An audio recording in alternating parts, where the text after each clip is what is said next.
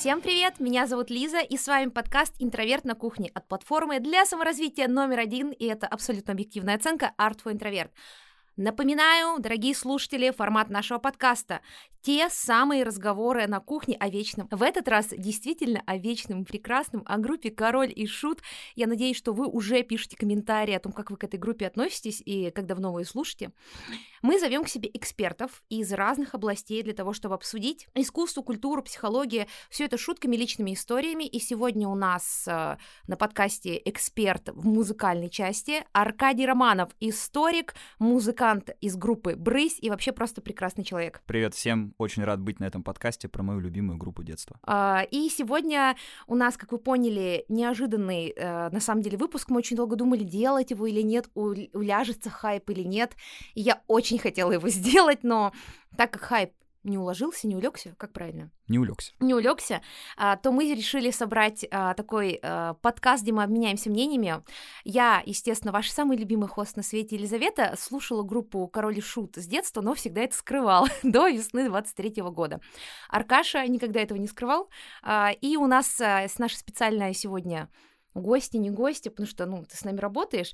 А Настя наш редактор, и мы ее позвали, потому что не потому что она будет э, поправлять меня каждый раз, когда я все повторяю, или неправильно склоняю глаголы, или что там склоняю, или как это называется, а потому что Настя тот самый человек, который стал слушать группу Король и Шут после сериала, который вышел на кинопоиске этой весной, и э, она не постесняется об этом сказать, потому что я очень много видела хейта в интернете к тем, кто начал слушать только из-за сериала. Неофиты, неофиты. Да, я считаю это отвратительно, это неправильно. Согласен. И мы сегодня, знаете, три стадии покемона. Вот человек, который слушает давно, человек, который слушает давно и скрывал, и человек, который только приобщился к этому великому искусству. Итак, друзья, начинаем. Давайте начнем а, с базы, с основы. А, весной 23 года вышел сериал «Король и Шут», который вдруг стал неожиданно хитом. Я, которая следила, как этот проект а, там пичился, снимался, не то чтобы я там все новости про это смотрела, но поскольку я слежу за новостями российского кинематографа, я с очень большой долей сомнений и скепсиса смотрела на этот проект. Там еще фотки со съемок были такие... О! И я не хотела его смотреть до последнего. А, в целом я вообще поражена, что такой проект запустили, и я была в шоке. И даже если получилось очень плохо, а, я бы все равно сказала, ну кайф, что они это сделали. Это очень круто на нашем материале, отечественном, так сказать, снять что-то подобное, потому что у нас не так часто снимают что-то про музыкантов. Мне кажется, из громкого последний раз было про Высоцкого. Я думаю, что лето. Да, а, еще лето. конечно. Лето офигенное, да, мне оно очень понравилось. Хотя... В отличие как раз от фильма про Высоцкого, это удачный, удачный пример. Ну, я, слушай, очень много слышала, что в лето очень много неточностей, но мне понравилось, как он снят, как круто передана атмосфера. Конечно, это классный фильм, но там полным-полно неточностей, и мне кажется, именно поэтому это классный фильм. Ну, там постоянно и напоминают, что все было не так. Да-да-да. Так что все в порядке. Как и в «Короле и шуте». Да. Просто в лето, я тут сейчас ворвусь а, немного душнижа, мне очень понравилось, что там использовали, как у некрореалистов, прямо и не только элементы съемки, ну, типа именно стилистические особенности, как будто рисование поверх пленки, всего остального. А, я как большой а, любитель этого периода в истории кино, а, как у параллельщиков, типа вот там рисование на пленке, это прям прием параллельщиков. Я все это, короче, была очень рада увидеть, как круто это вписано. Но суть в том, что ну, скажем так, на англоязычном рынке часто снимают какие-то поебки про музыкантов угу. э, постоянно, а у нас это такая, такое редкое Не протоптанная событие. дорожка как будто. Да, и плюс «Король и Шут» не самое очевидное. Если мне сказали, про кого из героев рок-музыки снимут, я думала, это будет, ну, Летов, ДДТ, что там, Алиса у нас еще, э, про Цой это уже сняли. Ну, вот БГ еще, слава богу, жив, поэтому про него тоже вроде, наверное, при жизни не снимут. Э, и «Король и Шут» э, мне показалось неожиданным моментом, потому что для меня в моей картине мира Король и Шут — это та группа, про которую ты особо не рассказываешь, ты слушаешь, э, пока вы своей подружкой, типа, э, такие, ну давай послушаем Киша, мы с тобой одни на тусе, ну, в смысле, вы вдвоем тусуетесь. На большой тусовке вроде как бы стеснялись включать, хотя вот Нелли и Алан мне сказали, что каждый раз на каких-то совместных наших э, тусовках э, внутренних я, кажется, всегда включала куклу колдуна, но я просто чуть как-то не помню, что я это делала. Видимо, не так сильно я это и скрывала. Но внутренняя стигма была. И это было круто, неожиданно. Я не смотрела сериал, пока Аркаша не написал э, про это, что там все окей. Я очень беспокоилась, я подумала, я умру от кринжа. Но я не умерла от кринжа. А, сериал не так плох, но Давайте послушаем не меня как скучного а, человека, который будет как с точки зрения кино это раскладывать, а послушаем Аркадия как специалиста в вопросах музыки, в истории музыки и так далее. Ну, тут можно провести мостик с фильмом «Лето», который мы только что вскользь обсудили. Я думаю, и фильм «Лето», и сериал про король и шут объединяет изобретательность и, в том числе, достаточно вольное обхождение с фактами. Я бы сказал, что в фильме «Лето» оно более вольное, чем в сериале про «Король и Шут», потому что в целом нарратив в сериале «Король и Шут» верный. Там могут быть перепутаны даты, когда какая песня вышла, когда что происходило. Там могут быть перепутаны роли, какой именно участник группы что сделал или что сказал да, в рамках биографии группы. Но в целом характеры там отражены верно. Во всяком случае, так, как они видятся мне, старому поклоннику группы. То есть я как раз смотрел с таким большим скепсисом, ты не представляешь, с каким. Я ожидал, что я не просто кринж буду какой-то ловить, что это там плохой сериал, а именно, что это будет разрушение легенды, да, что это будет сериал, который оскорбит фанатов. Я сам не люблю, когда э, делают фан-сервис. Я сам не сторонник, но ничего не поделать, когда ты любишь что-то, да. Ты будешь э, когтями за это драться и вцепляться как бы в кожу Блин, создателя. Мне сейчас стало стыдно. А, вышел фильм а, в 2000, по-моему, 2010 году а, «Мальчик из ниоткуда» угу. про Джона Леннона. А я его смотрел. Вот, и я, конечно, была тем фанатом, который во всем интернете, всем было плевать на мое мнение, естественно, написал, как отвратительно там отразили роль Маккартни в Битлз, потому что я же а, большая битломанка, а, и мне кажется, вот для меня это такая абсолютно личностно образующая группа. А, я из тех людей, которые покупал этот журнал From Me to You, который выпускали битломаны России. А, и я тебе уже рассказывала, потому что на меня обругал Сколя Васин, главный да, битломан да, да. России. Я очень расстроилась. Мне кажется, тогда немного разочаровалась в российской фанбазе Битлз. Ну да ладно. А, я была очень много ругалась на него. А относительно недавно я его пересмотрела. Мне кажется, как раз на волне Киша. Угу. И подумала, да нормальный фильм на самом деле. Мне он тоже тогда понравился, когда смотрел. Все уже по косточкам сосали буквально каждое дыхание э, каждого из битлов. Но я была молодой, и мне кажется, многие люди, которые ругаются на сериалы, в них есть вот какое-то очень личное отношение к этому, как у меня когда-то было с этим фильмом. А, поэтому очень классно слышать, что ты как а, историк, историк, историк музыки и преданный фанат группы Король и Шут а, считаешь, что все ок. К мифологии группы сериал относится очень бережно, и это самое главное. То есть мое самое главное удивление произошло тогда, когда я понял, что фанатам-то сериал нравится. Знаешь, кому сериал не понравился? По моим личным опросам, да, общественного мнения. кроме, кроме «Вдовы горшка». Этот сериал не понравился людям, которые, в принципе, всегда прохладно относились к группе. Вот они посмотрели и так и не поняли, что же в этой группе подожди, крутого. сейчас 3, 2, 1, 0, и фанаты «Короля и Шута», которые люб... ну, любят... Э, не любят сериал, они просто сейчас тебя уничтожат в комментариях. Вот я думал, что таких людей, конечно же, они есть. Я не отрицаю отрицаю их существование, но я думал, их будет больше. Вот честно, после просмотра сериала я захожу в а, группы, я читаю, что происходит. Конечно, можно найти вот самых дотошных таких настоящих фенов, которые на Дзене выпустили уже 100 разборов, что было не так, что было Мне неправда. кажется, мы одни, одни читали э, с тобой статьи, потому что я читала на Дзене статьи, там где буквально, по покадрово Да-да-да, родинка не на том месте, вы врете. Ну, естественно, это... Не это тот, то... подожди, я видела, не тот плакат висит на стене на такой-то фотографии. Потому что тогда еще в том году он не вышел. Да, да, да. Смотри, это тоже правильно, я считаю, что такие статьи должны быть, потому что всем же хочется узнать э, какие-то очень подробные детали. Но вот в, в средняя температура по палате, если ее измерять, фанатам сериал понравился. И это главное удивление, потому что когда вышла фотография со съемок, вот возвращаемся к тому, что ты сказал, да, несколько минут назад, Костя Плотников, вот без моушена, без движения, он вообще был не похож на Горшинева. И когда я посмотрел на фото, я думаю, не, будет лажа. Они снимают сериал про Король и Шут, это здорово, я хочу его посмотреть, но не дай бог, будет лажа, потому что на фотографии просто не горшок. У меня не стыкуется образ и э, актер. И как только вышел сериал, и я увидел, как Плотников играет, я в первую же серию все забрал назад. Все слова. Влад Коноплев очень внешне похож на Андрея Князева, он даже реально похож на его сына, где-то видела шутки. Но вот том... не игрой, заметь, да, да игрой да. не сильно похож. Я видела а вот... где-то шутки о том, что э, показывают фото фотографии детей Князева, его дочерей, и фотография Кози, ой, Влада, и он реально похож на их брата. И были шутки про то, что, ну, вообще-то э, в той области, откуда Влад, э, были гастроли Короля и Шута как раз вот ровно столько-то лет назад. Но он, правда, очень похож, да. Слушай, говорят, что папа Влада, он тоже очень похож на князя, какой он сейчас, так что...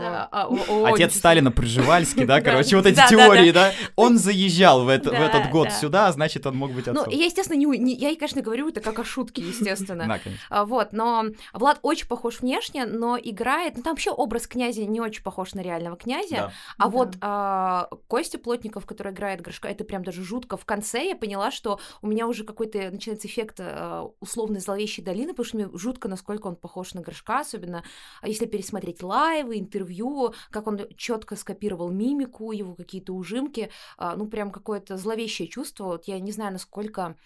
Наверное, очень некомфортно было смотреть тем людям, которые в жизни общались с Михаилом Горшиневым и были с ним близки в какой-то степени. А, потому что если бы я увидела своих уже умерших друзей или знакомых, вот воплощенных в другом персонаже, у меня бы, наверное, ну, было тяжелое состояние, потому что э, это очень-очень пугающая история. Ну, князь говорил, что действительно чувства были странные и тяжелые.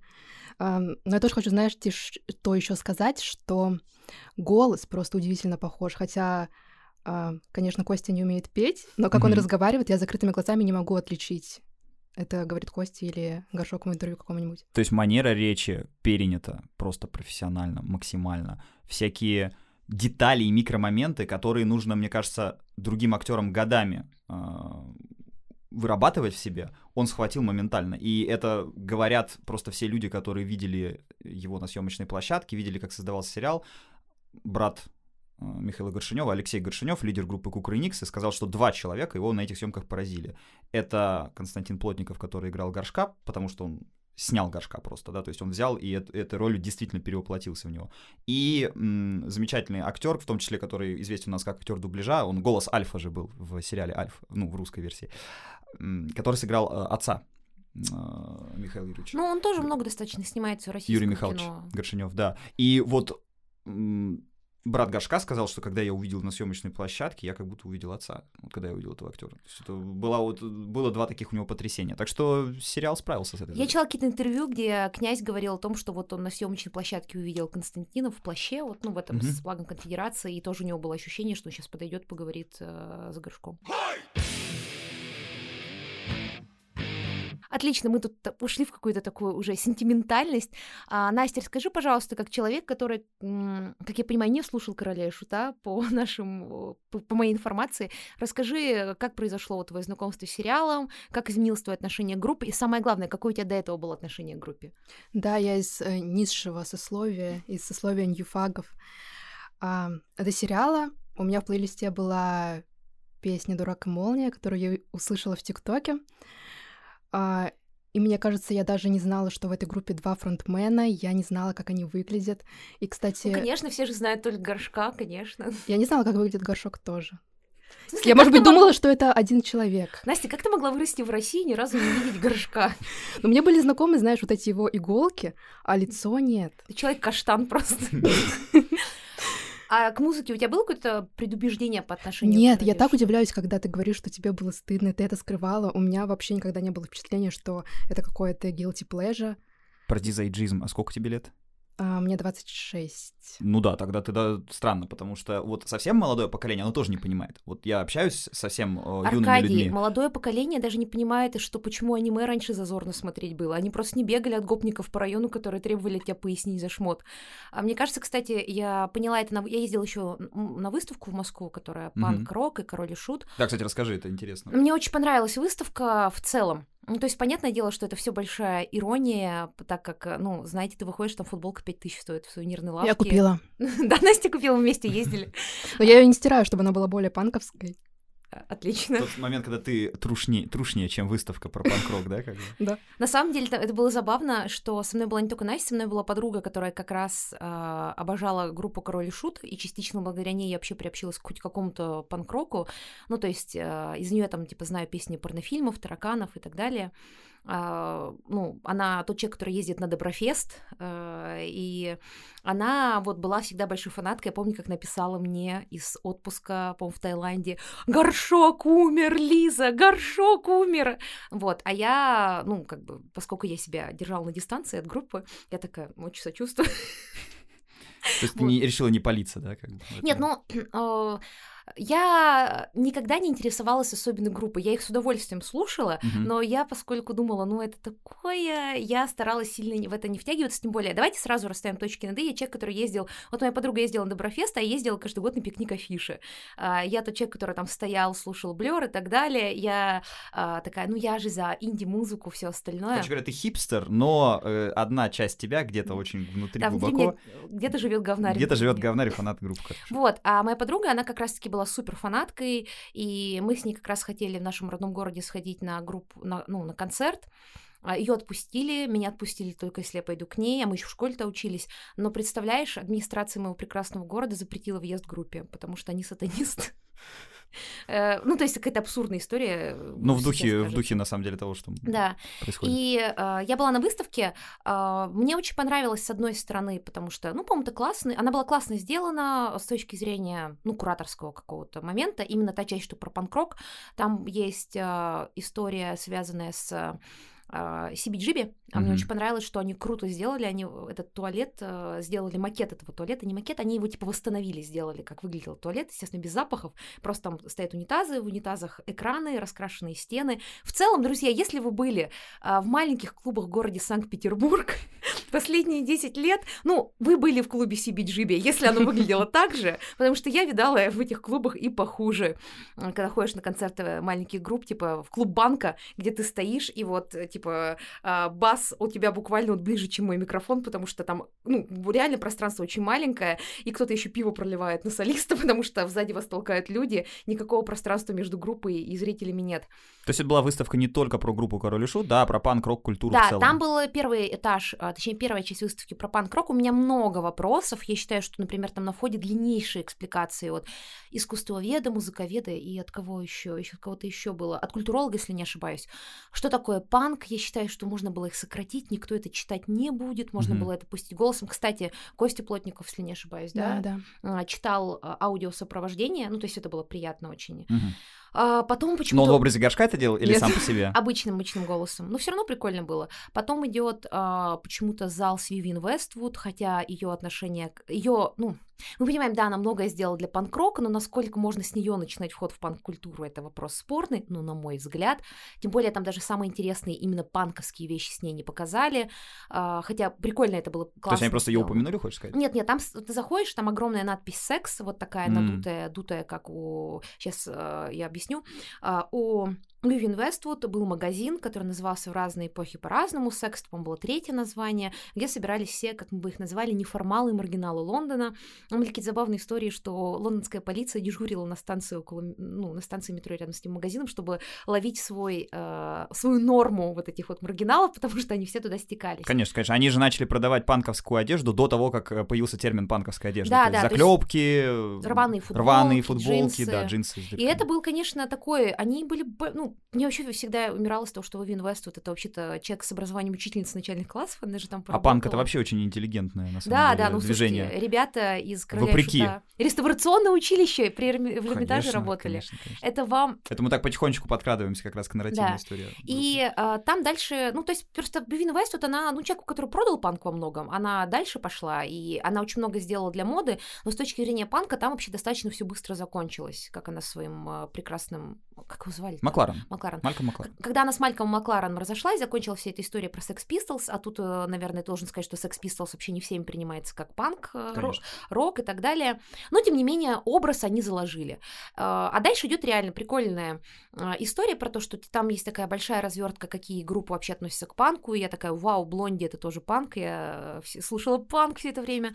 А потом идет туалет клуба CBGB, а дальше идет, то есть очень быстро, очень так поверхностно, скорее это для людей, которые уже что-то знают, и ты такой узнаешь, думаешь, о, прикольно, и так далее, и тому подобное. Дальше идет чем больше час про советский, отечественный панк-рок, и вот она очень прикольная, и там есть, например, гитара Летова, Мгм. тетрадочка Летова за второй класс, по-моему, если не ошибаюсь, по пению, то есть восстановленная гроб-студия, ну, типа реально классные штуки, но опять же, мне кажется, если... И там еще в наушниках у тебя играет музыка, но мне кажется, что если ты не сильно разбираешься, вот ты просто зашел с улицы, Мгм. ты не очень поймешь, что там происходит, потому что а, я, конечно, не претендую вообще ни на что, но у меня какие-то там более-менее базовые знания есть. Я же слушала курсы Аркадия. Аркадий, кстати, какие курсы у тебя есть э, Ну, про русский рок? Собственно говоря, и Король и Шут упоминается в этих курсах. Это курс по истории русского рока, вот прям буквально от зарождения до современности. Естественно, про Король и Шут мы говорим на курсе про музыку 90-х и музыку нулевых, поскольку в эти две декады группа активно выступала, гастролировала, выпускала альбомы. Вот. Так что три курса по истории музыки на правом полушарии интроверта с моим участием можно послушать, и там разумеется, будет много про король и шут, особенно в курсе про историю русского рока. Ну, курсов у Аркадия гораздо больше у нас на платформе. И, кстати говоря, если что, все эти курсы можно послушать бесплатно по промокоду Kitchen30. Э, он будет в описании, если вы, не, ну, если вы, как я, тоже стопоритесь, когда пишете, длин... пишете длинные промокоды. 30 а, дней бесплатного доступа, успейте послушать э, курсы про русский рок, вообще э, курсы Аркадия про музыку, очень вам советую. Там Аркадий классно с музыкальными вставками рассказывает про историю музыки, не только, кстати, отечественной, но у него есть курс еще и про зарубежную музыку. В общем, выставка прикольная. Та часть, которая про панк-рок, она прикольная, интересная. Если вы что-то знаете, то интересно. Вторая часть про короля и шута, она прям очень поверхностная. Опять же, если вы знакомы с историей группы, если вы знакомы с тем, что там происходило, вам будет интересно посмотреть на черновики, интересно будет посмотреть на костюмы. Но если вы только сериал посмотрели, мне кажется, вы будете немножко потеряны, потому что там ничего нет, например, про других участников группы, практически ничего а, очень много декораций сериала, это скорее не про король и шута в поддержку сериала. Ну, конечно, да. Вот, поэтому я Короче, в целом... по Европам, да? Типа? В целом, я не жалею, что сходила, мне понравилось. Угу. Мне, кстати, на выходе, когда выходила уже с винзавода, где проходит эта выставка, я... Здесь, кстати, могла быть интеграция с Яндексом, но он не написал. Я выходила, и ко мне подошли два таких... Э, к нам подошли два таких алдовых панка, ну, то есть они были уже в таком состоянии панковском, очень, уже очень веселые.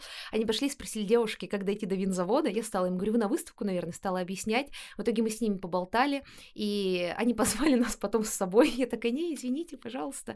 И подарили мне значок э, группы Король и Шут, который, мне кажется, года 2007-2008, то есть он прям алдовый. И я вот его дом повесила себе на стеночку, такая, все, меня приняли, фанаты. Они сказали, мы приехали из Твери, по-моему, специально на выставку. Э, такие ребята, вот такое ощущение, как будто бы они э, из той эпохи, когда я от таких людей бегала по своим дворам.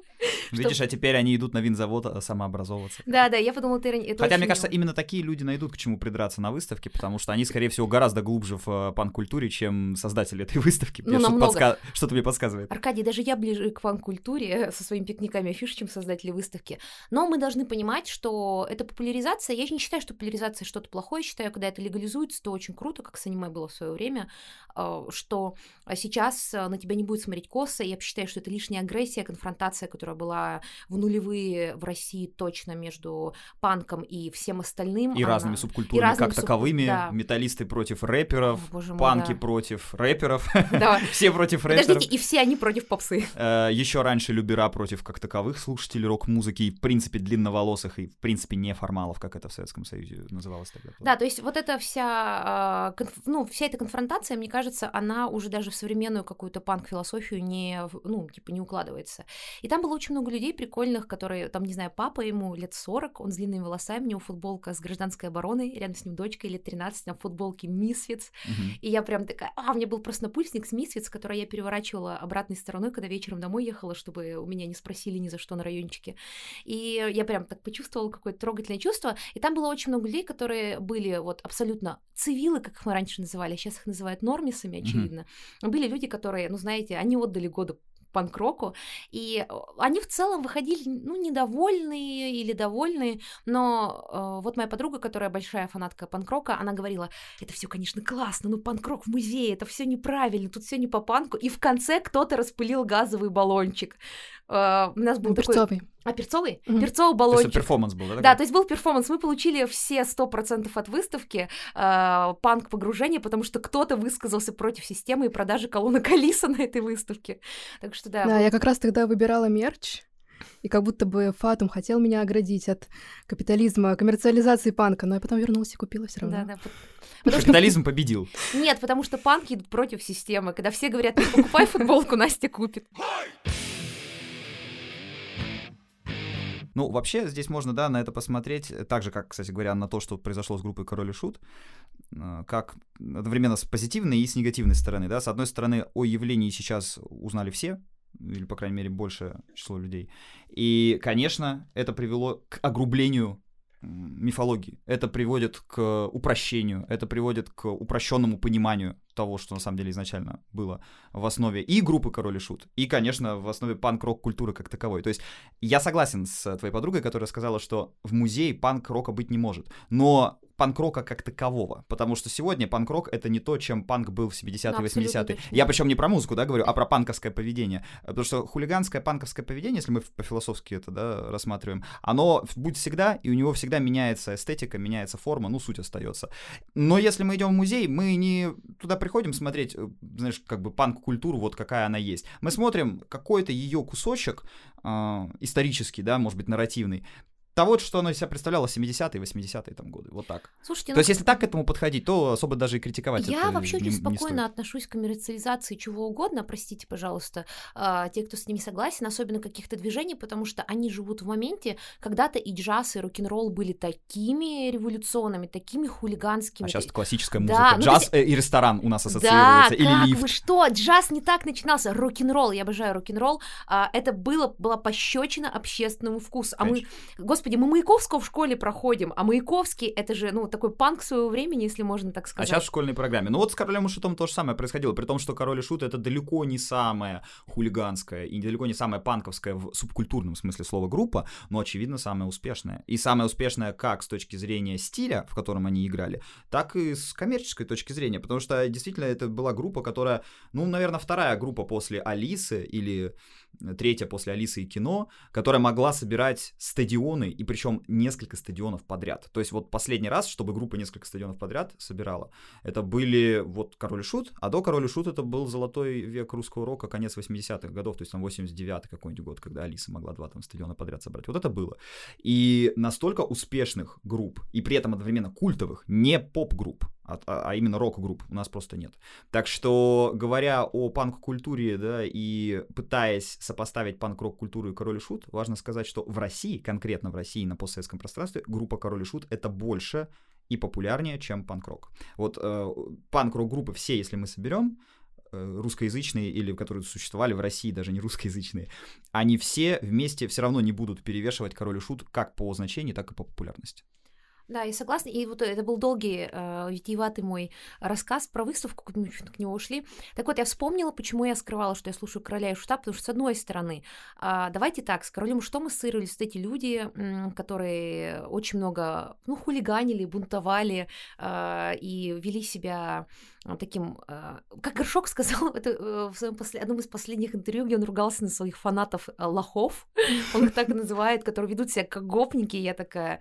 И после этого Михаил Горшинев говорит, Андрей Князев продал панк. Я такая, да ты только что ругался на фанатов, которые на сцену прыгали. Ну, то есть, а как же панк это как раз, ну, залезть на сцену и прыгнуть в толпу. Не, он это конкретно, не кстати, в том интервью, я понял, о чем ты говоришь, он э, скорее пытается отмежеваться от аудитории, которая приходит на концерты в майках «Сектор газа», которая... Нет, это 2011-2012 год интервью, 100%. Ну, то есть какой «Сектор газа» уже тогда «Сектор газа»? Нет, а в футболках-то «Сектор газа» продолжали люди Да, я знаю. Ну, понимаешь, сначала он говорит, вот, панк-рок жив, мы не должны предавать панк, а потом ругается на людей, которые залезают на... Ну, это был один из главных парадоксов Горшка. Он был очень субкультурно мыслящий человек, он продолжал мыслить категориями панка и стамтама, даже когда они уже собирали стадионы. И при этом, что Король и Шут, что лично персонально Горшинев, они далеко вышли за рамки субкультуры. Да, я знаю, но тогда ты, можешь перестанешь гримерки громить, если ты против таких зрителей. Ну, давайте честно, не то чтобы они были такими мальчиками-зайчиками. Нет, конечно, нет. Вот, и поэтому я очень смеялась этого, потому что даже на моих концертах, на которые я в основном ходила, где,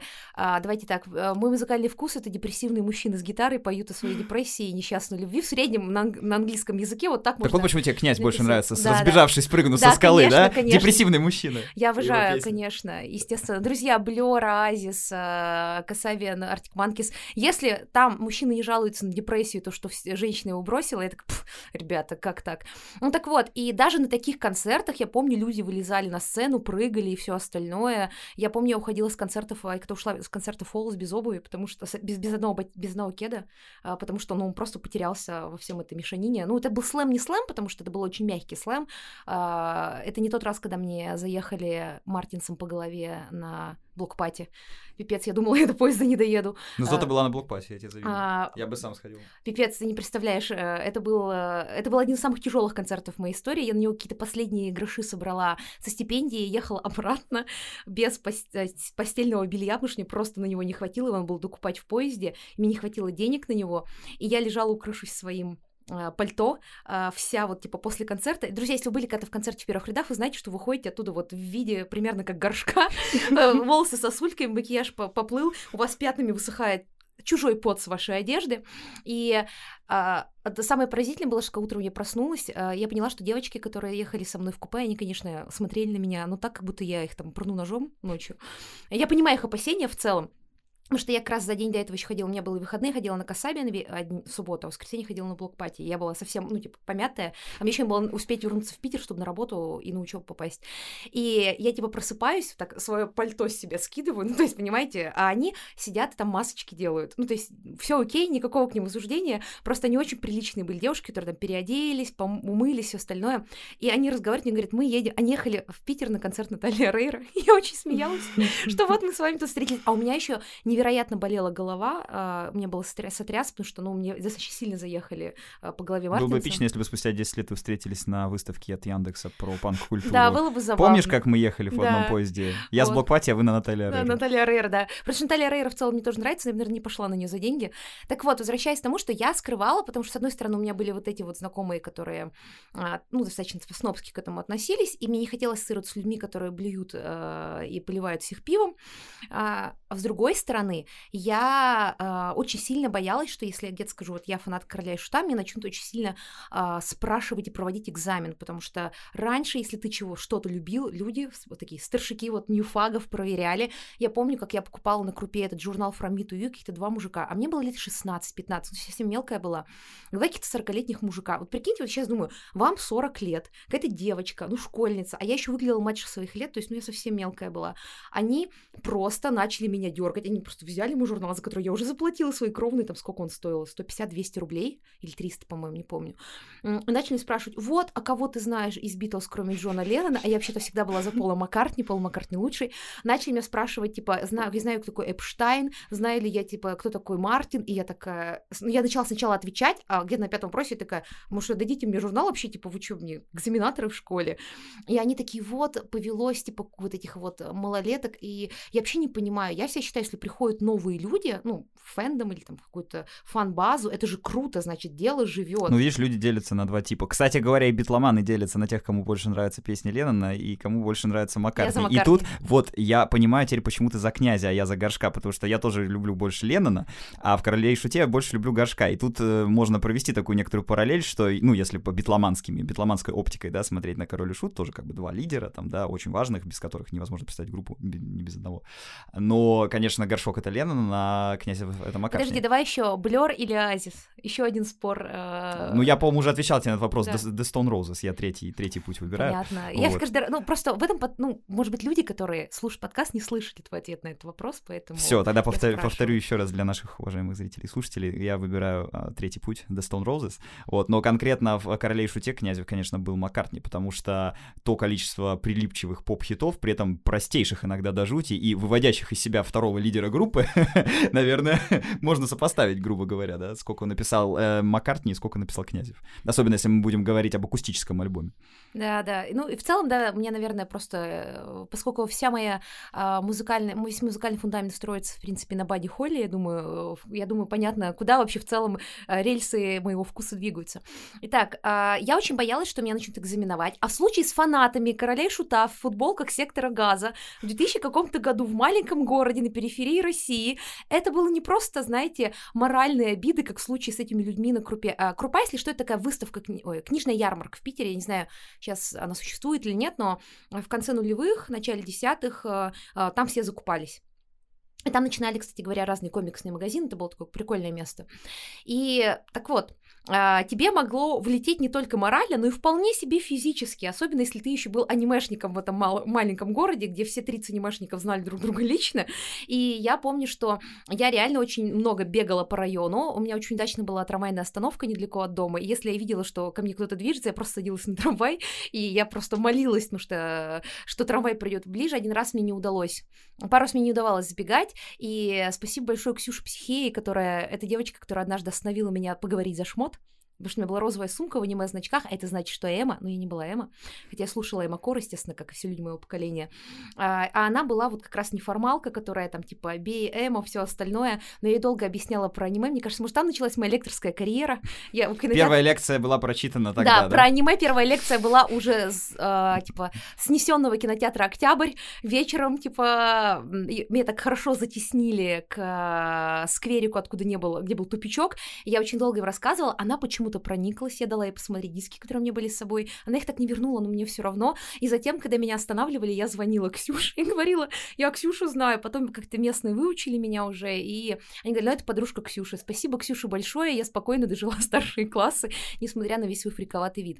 И мне кажется, вот эти две э, стороны, где с одной стороны, ты что слушаешь Кишан, ты же не панк, ты не тру и все остальное, а с другой стороны, ты что вот к этим говнарям относишься, э, они заставляли меня годами это скрывать. И в целом, я поэтому вот рада, что я наконец сделала камин в 23-м году. Я слушаю Короля и Шута.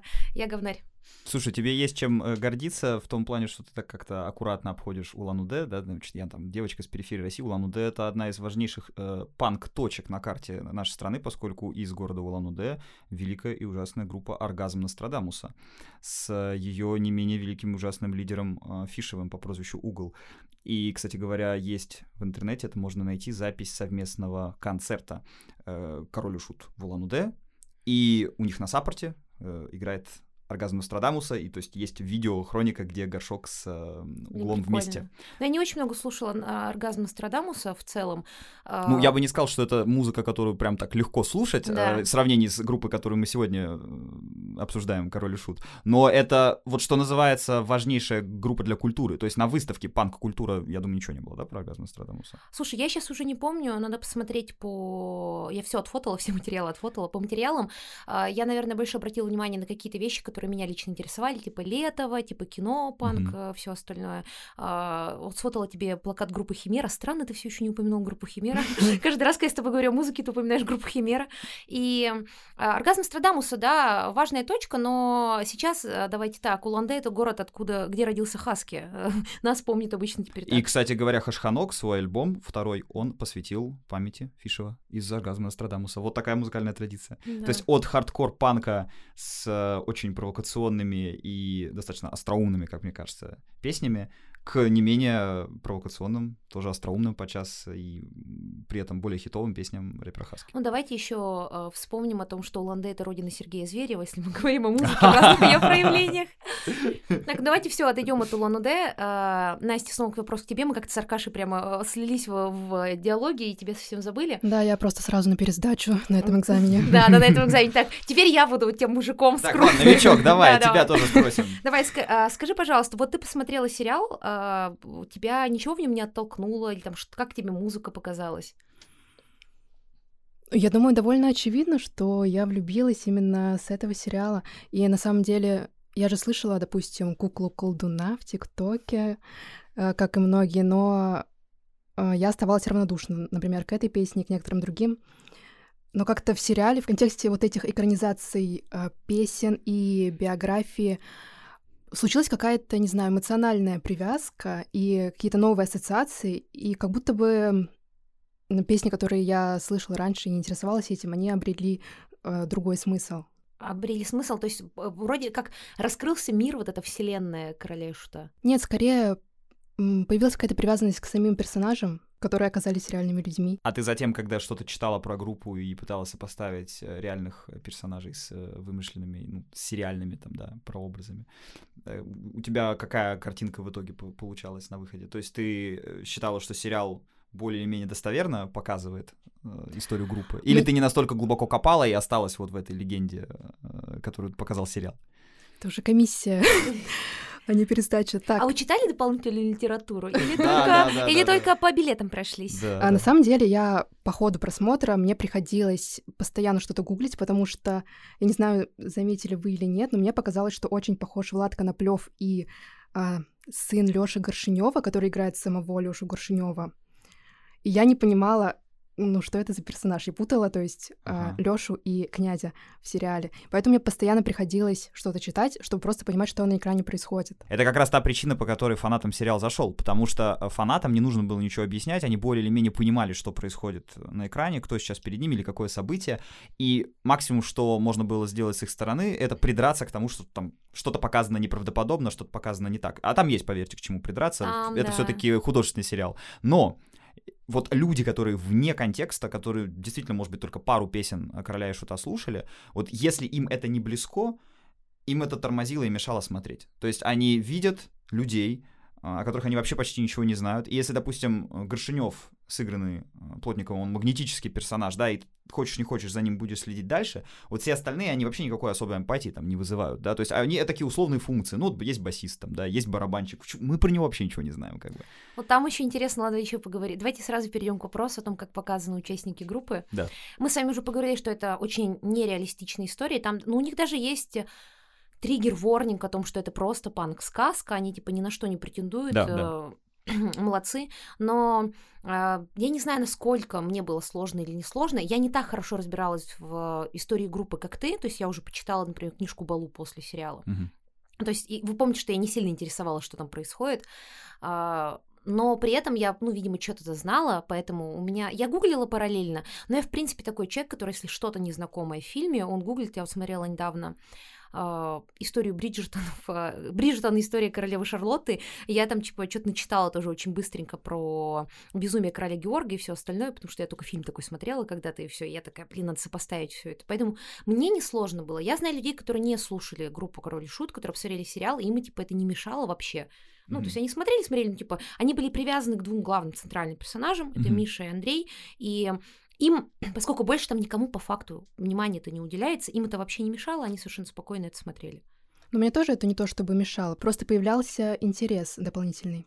Ну, круто, сериал сработал правильно, он заинтересовал людей, которые не смотрели по причине того, что ну, не попадалось, или у них были предрассудки, по причине возраста. Ну, потому что, знаете, странно предъявлять детям 14-летним, что они раньше не слушали «Король и Шут», ну, откуда мы не его слышали? вот, они же маленькие были. Или тем, кто просто вот как я, там, не знаю, имели какие-то предрассудки, или просто не попадалась эта история, как Насте, а, они не знали ничего, у них появился интерес, им захотелось больше узнать, почитать, по-моему, это супер круто, мне кажется, там сейчас книги по короля, по, там, от Ржевки, между Купчиной и Ржевкой, старая книга, там какие-то взлетели продажи бешеные, sold out полный у билетов группы «Князь Северный флот». То есть, мне кажется, это классная история, она круто сработала. Давайте поговорим о самых главных э, в сериале моментах, которые не сходятся, и заодно Аркадий ты расскажешь нам более-менее очень быстро э, про группу Король и Шут. Да, хорошо. Ну, вот прям совсем не сходятся, да, каких-то критических э, непопаданий в историю, да, или там исторических несоответствий, их нет. Но есть, очевидно, проблема того, что история в сериале рассказана с точки зрения князя. Причем даже, возможно, не с точки зрения Андрея Князева как реально существующего человека, а с точки зрения князя как персонажа в группе Король и Шут, да, вот в этом сериале. И ну, многие замечали, даже люди, которые комплиментарно относятся к сериалу, что князь в очень красивом и заметном белом пальто. Он стоит на скале, э, но он не прыгает с нее, как ли- лирический герой собственной песни, а он сияет, он указывает путь нерадивому горшку, который вечно в какой-то алко-наркокоме, который а как будто постоянно... все не так было. Который постоянно... сби- Все не Слушай, так было. а вот смотри, я вспоминаю потрясающую книгу. Кстати, сразу дадим э, нашим потрясающим слушателям несколько книг. Вот ты говорила, да, дополнительная литература. Читали ли вы? А, Евгения Либабова «Ангелы панка», более старая версия называлась «А ж- «И живые споют про мертвецов». И, конечно, книги Балу, они максимально субъективны, там очень много крутых... В Ангела э, Панк тоже много несоответствий. Слушай, «Ангелы панка» более соответствуют действительности и реальности, чем э, книжки Балу, например, в которых, тем не менее, больше Как жизни. тебе сказать, ну книги Балу, они сразу дают понять, что эта история, как и сериал, точка, чисто с позиции Балу. То есть Балу ни на что не претендует. Он как Ну, кроме, кроме звания великого А, ну кроме, писателя. кроме абсолютной святости и звания великого писателя Балу ни на что не претендует. Ну так вот, э, эти книги, да, обязательно прочтите. Еще есть замечательная книжка Рыбина про раннюю историю группы Король и Шут, которую рассказывают сами участники группы. Ее сейчас почти невозможно купить, но можно точно найти в интернете. Вот эти книги точно стоит прочесть, чтобы сформировать какую-то картину того, что было с группой и что происходило с ней в плане истории событий. Но вот Подожди, другой еще книге, есть, еще которая... есть самая единственная правдивая история группы Северный флот. А, не читал. Просто начала- честно, я честно на- скажу, что не читал. Я начала ее читать для того, чтобы просто всем своим друзьям кидать отрывки и делать «А, господи, ренегат меня так бесит». Ну, в целом, по-моему, это моя задача. По-моему, задача у книги такая, потому что если Балу рассказывает, что он там поднял группу, выкормил всех, там, одежду им шил, портянки им делал, вообще в целом Ба- без Балу там ничего не решалось, и вот они просто вот он... Дева Мария, Святая Тереза. В сериале, ну, Андрей Князев показывает историю, ну, у меня есть как бы мнение по поводу этого, почему все так показано, то вот эта книга про единственное, единственная речь, там, правдивая история группы Северный флот, и о том, как на самом деле группа и не жила до прихода Ренегата, и вот только когда Реник при, пришел, там все завертелось, он был, понимаете, вот этим чистым гением, который наконец соединился с плотью группы. А в книге Балу все наоборот.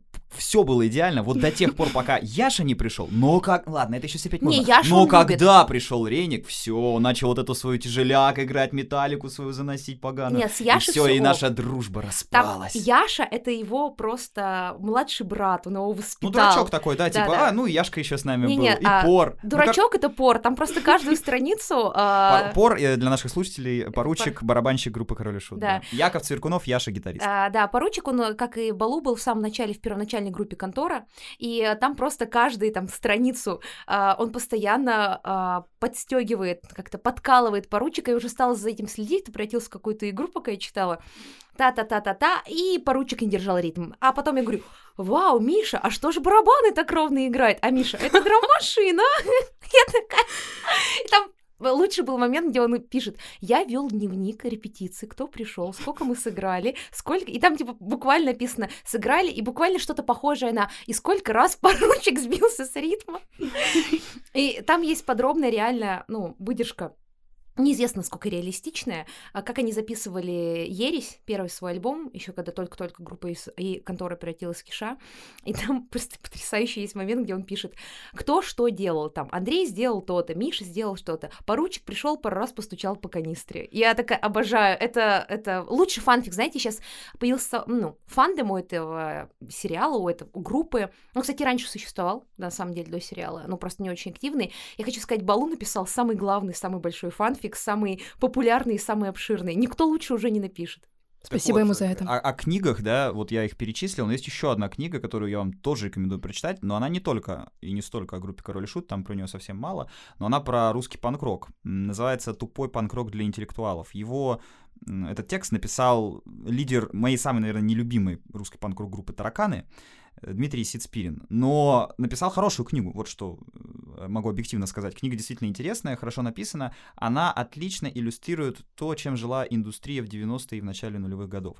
И там, в этой книге, есть замечательный момент, как Андрей Князев, находясь на какой-то совместной тусовке или вписке, заходит м, на кухню и начинает варить сосиски в упаковке. Он не знает, как правильно варить сосиски, и варит их в упаковке. Он домашний мальчик, он с родителями до 30 лет живет. Это просто к слову о умном, мудром князе, который вел по пути нерадивого горшка. При том, что, и это в сериале не показано, что можно тоже к несоответствиям, да, определенным образом отнести.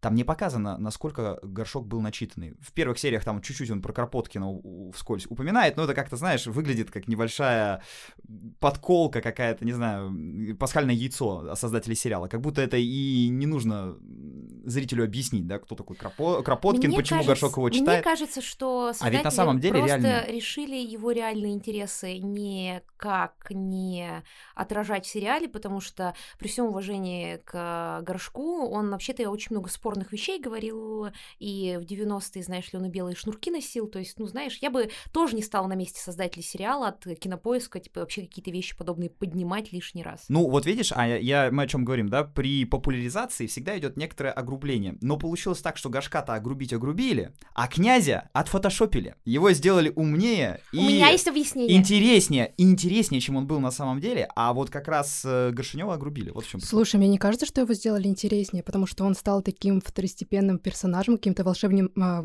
каким-то волшебным помощником горшка. если У него- сказка.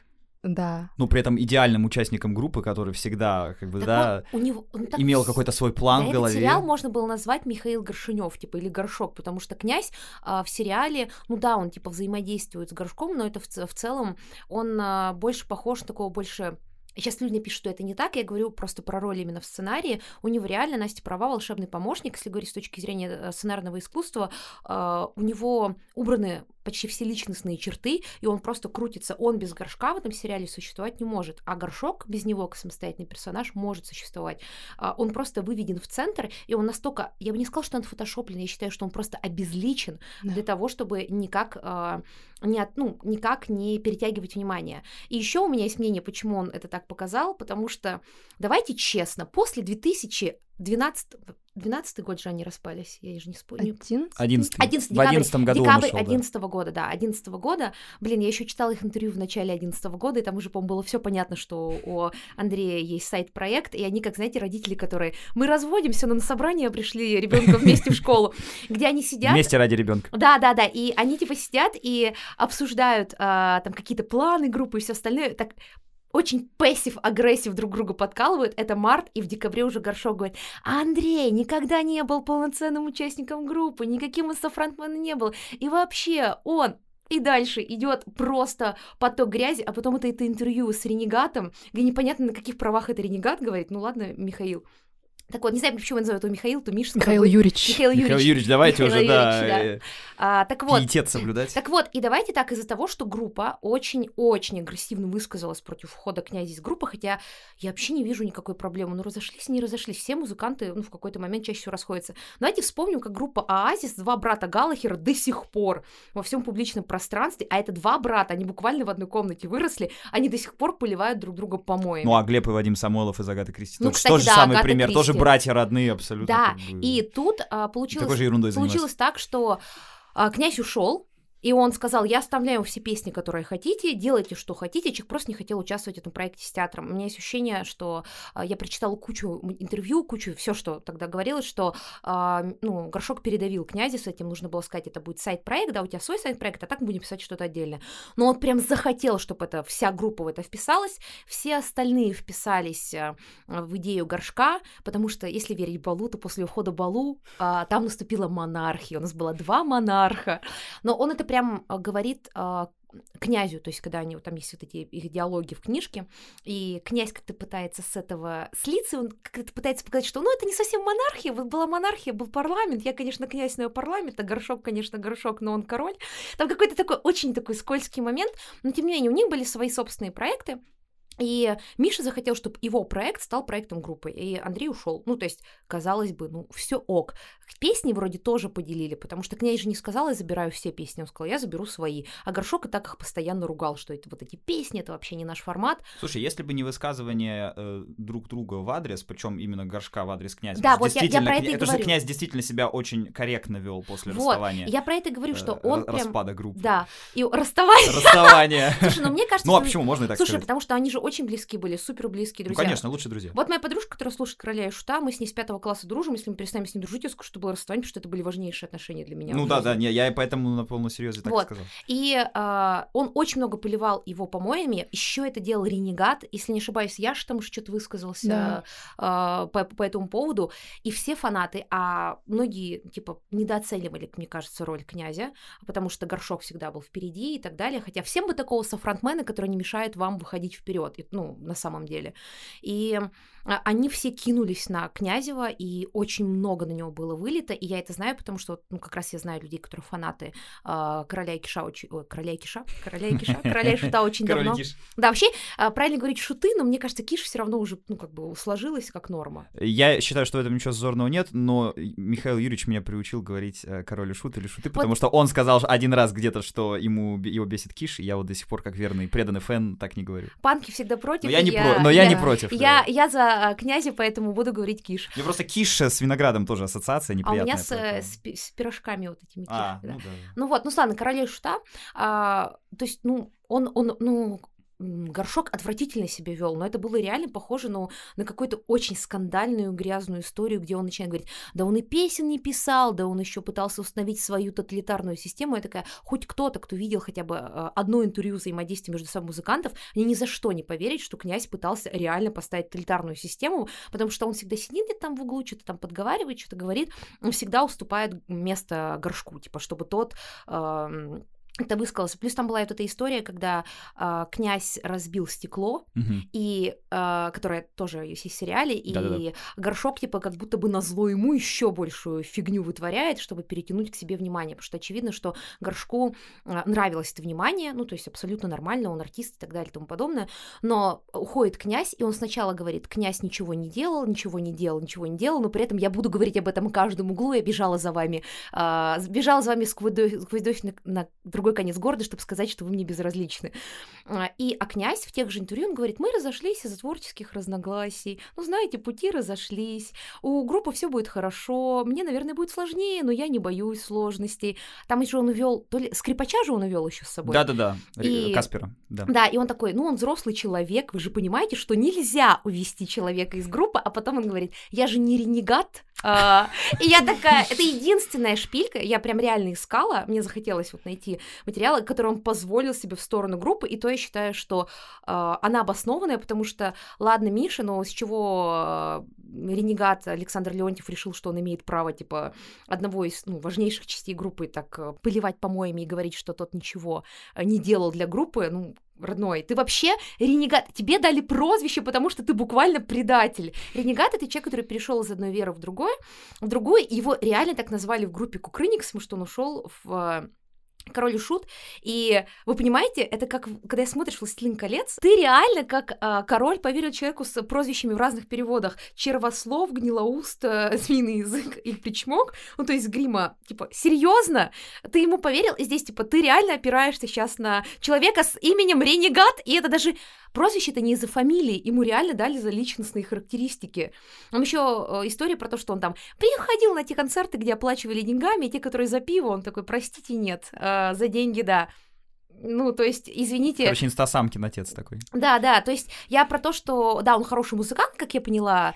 Как писали на Лурке, единственный из всех этих ПТУшников, кто действительно умеет обращаться со своим инструментом и хорошо играть на Да. гитаре. А, ну, я просто про то, что это просто смешно, и Андрей Князев ничего не говорил, он, наоборот, всегда, ну, говорил только правильно, потом он а, и после смерти Михаила, типа, ничего подобного не делал. Затем, кстати, он помогал Ольге Горшиневой не дать ренегату отобрать права на песни, что вообще какая-то дичь. То есть они такие, Миша, вот мы без Миши, он наш ярл, поэтому мы Северный флот. Там какая-то смешная история, что они такие милые задроты. Во-первых, они играли в эту заколдованную страну, которая просто советская ДНД, а потом перед самой смертью Горшок смотрел сериал «Викинги», не досмотрел, и он говорил, вот, мы Северный флот, и они назвали Северный флот, потому что они Отонах и Ярл. А, офигенная тема. А давайте отберем, типа, все княжество там. Что было у Ярла? Я не знаю, как назывался, как называлось на скандинавском. Это их- У меня Ярлы еще со Скайримом просто, прости, А, да, ассоциируется. да. Ярл Вайтрана, Да, там вот да, это да. все, короче. То есть давайте отберем, типа, все наследство у детей Ярла. Норм тема. Скайрим для нордов, князя не пустим. Да, да. Вот, и, ну, между прочим, типа, Андрей Князев и Балони помогали Ольге Горшиневой. Ну, наверное, все было бы не так сложно, если бы у них не было детей, но у них были дети. Михаил же удочерил, типа, Мгм. дочь от первого брака, Да-да-да. у него родилась дочь, если это его дети, он о них заботился. Они такие, давайте отберем у них права на песни. Прикол вообще. А потом они такие пытались еще и у князя права на какие-то песни отобрать, а он их буквально писал. И после этого мне, конечно, а, я понимаю, почему Андрей Князев одобрил такой сериал, потому что, мне кажется, это был элегантный ход пижон, как в песне про Ромео из Вероны, а, потому что его, ну, 10 лет поливали помоями, его фанаты очень много про него писали. Зайдете по каким-то старые видео Короля и Шута, увидите, что там люди горшок, вот норм, а Андрей Князев предал панк. Как он предал панк? Он стал играть по маленьким клубам, ну, типа, он стал начинать заново все, при том, что Горшинев ему говорил, как ты, это цитата из его интервью, если что, а, Горшка, как ты будешь вообще играть по клубам, если мы играем по стадионам? А настоящий панк-рок, друзья, он не на стадионе живет, он, он живет в музыке. И не на выставке Яндекса, Не а на в реальном выставке туалете Яндекса, да, в CBG реальном туалете. CBGB. А, настоящий панк-рок живет а, в настоящем туалете клуба банка. Потому что он, кстати, был еще, между прочим, вне гендерный. И там еще дверь не очень хорошо закрывалась. Нужно было оставлять человека сторожить дверь с той стороны. Вот э, что действительно нужно было показывать на выставке. Да. Но это, это сделаем мы уже для потом. Я не знаю, почему, типа, я так много рассказываю про клуб банка. Я тут, я тут, а, я тут, он переезжал много раз, я тут почему-то доказывала, что я не говна, по-моему, я доказываю обратное. Так вот, и он, получается, ну, все это время, ну, помогал вот его семье, он в хороших отношениях. Кстати, что меня еще, ну, прельщает, что мне кажется, что позиция князя не так, а, не так слишком возвеличена, что ведь Лёша Ягода с ним хорошо общается, и с ним, ну, а это брат Миши и так далее, Мгм. который с ним с самого начала был. Э, Так что здесь э, я не считаю, что князь что-то там сильно возвеличил, он очень круто сделал. Его, значит, поливали помоями 10 лет. И что он сделал? Он снял сериал. Сериал это, разумеется, И его личный У триумф. целого поколения там детей и школьников, которые сейчас растут, он встал в другой, в другом совершенно образе. И лет через 10-15 люди будут, скорее всего, смотреть не кучу интервью а, бесконечных ренегатовских или я, или читать А читать статьи на Дзене Читать- и выяснять, на самом деле, ли Да. плакат был до 96-го да, да, или и 95-го смотреть года. сериал «Король и Шут», и оттуда создавать этот образ. И в целом князь, я, ну, я очень много серчила, у него не было никаких крупных конфликтов особо ни с кем, и так, ну, и так далее, и тому подобное. То есть, да, сейчас, конечно, Ольга Горшинева говорит, что вот, э, они сделали, показали темную сторону князя, единственную темную сторону горшка, и очень сомнительная история с Анфисой, ну, то есть... э, Вот это я то, тут- к чему я, я тут- хотел сейчас как да, раз перейти. тут я, конечно, ни в коем случае его не оправдываю, но в целом, если мы посмотрим просто на их э, поведение, князь, конечно, куда больше импонирует, чем весь оставшийся Северный флот, и чем Миша в 2011-2012 году, вообще до своей смерти, который постоянно... Там еще был лучший момент, когда он говорит 2000... Уже... Это интервью февра- в год смерти в феврале, когда он говорит, мы с Андреем встретились и решили больше не поливать друг друга помоями и не обсуждать наши отношения. И я такая, так как бы это делал только ты, ренегат. И потом проходит пару месяцев, еще одного интервью Тодовская, и он там снова начинает гнать на Андрея, и я такая, Миша, алло, Михаил, пожалуйста, вы выберете, ну, какую-то. Я князя уважаю хотя бы за то, что он, ну, четко шел по этой истории не выносить ссоры из избы, ну, и вынес, и когда вынес его, он вынес его гениально. Вот это красивый ход был. Нет, фанаты его за это уважают. И, кстати, насчет комментариев панк не панк, э, вот я как раз, опять же, это субъективно, у меня нету такого нормального, э, нормальной статистики, опросов общественного мнения, но вот в момент разлада, когда Горшинев еще был живой, все недоумевали и, конечно, писали, что без князя нельзя двигаться дальше. Все слушали, конечно же, тот и смотрели, что происходит у Горшка, все следили с большим интересом, но э, всем было понятно, что Король и Шут и его мифология, легендариум как бы этой группы, да, тексты этой группы, они держатся на князе, и без князя они просто непредставимы. Так же, как песни непредставимы без горшка, да, то есть не- нельзя просто продолжать дальше, и действительно Король и Шут без князя это уже не тот э, Король и Шут. Другое дело, что он совсем недолго просуществовал, и что в сериале конкретно этот конфликт отражен хорошо. Э, И с драматургической, и с исторической точки зрения, в принципе, вполне нормально. Э, У меня вот как раз большие претензии были к тому, что показано про раннюю историю группы. Например, Анфиса. Если мы читаем А, все... Аркадь, о- давай расскажем про Анфису. Да, да, вот это я сейчас хотел сделать для наших слушателей. Если мы читаем э, какие-либо документы или книги, да, об истории группы, если мы читаем даже воспоминания, пусть супер субъективные, но воспоминания все того же Балу или других Подождите, участников подождите. группы. Воспоминания о Балу — это те воспоминания, где он пишет. А, Миша Гаврила, как он называл, тогда заболел. Он поранился, а значок старый, и у него было заражение крови. Хотя тогда вообще-то Михаил Горшинев не значком поранился, а другими острыми предметами. И там было там была проблема не в ржавчине на значке, а в несколько других веществах. А, тут хочу заметить, право полушария интроверт осуждает. а, Значки, о которые вы можете Да, пораниться. пора- Не поранить- ран- Никогда не не раньтесь о значки значки. и не давайте вашим Ну, кстати, близким. тут еще маленький сайдбар. Мне очень понравилась идея. У Балу был значок а, комсомола, где вместо Ленина... Ой, Октябренка, где вместо Ленина был Кинчев. Э, Замечательно. Я бы Кайф. такой сам носил с Да, с удовольствием. Э, Вот сейчас мы как раз расскажем об Анфисе. Анфиса — это первая супруга Михаила Горшинева, которая ровно на одну серию, а потом уже в каких-то коротких воспоминаниях и камео появляется в сериале.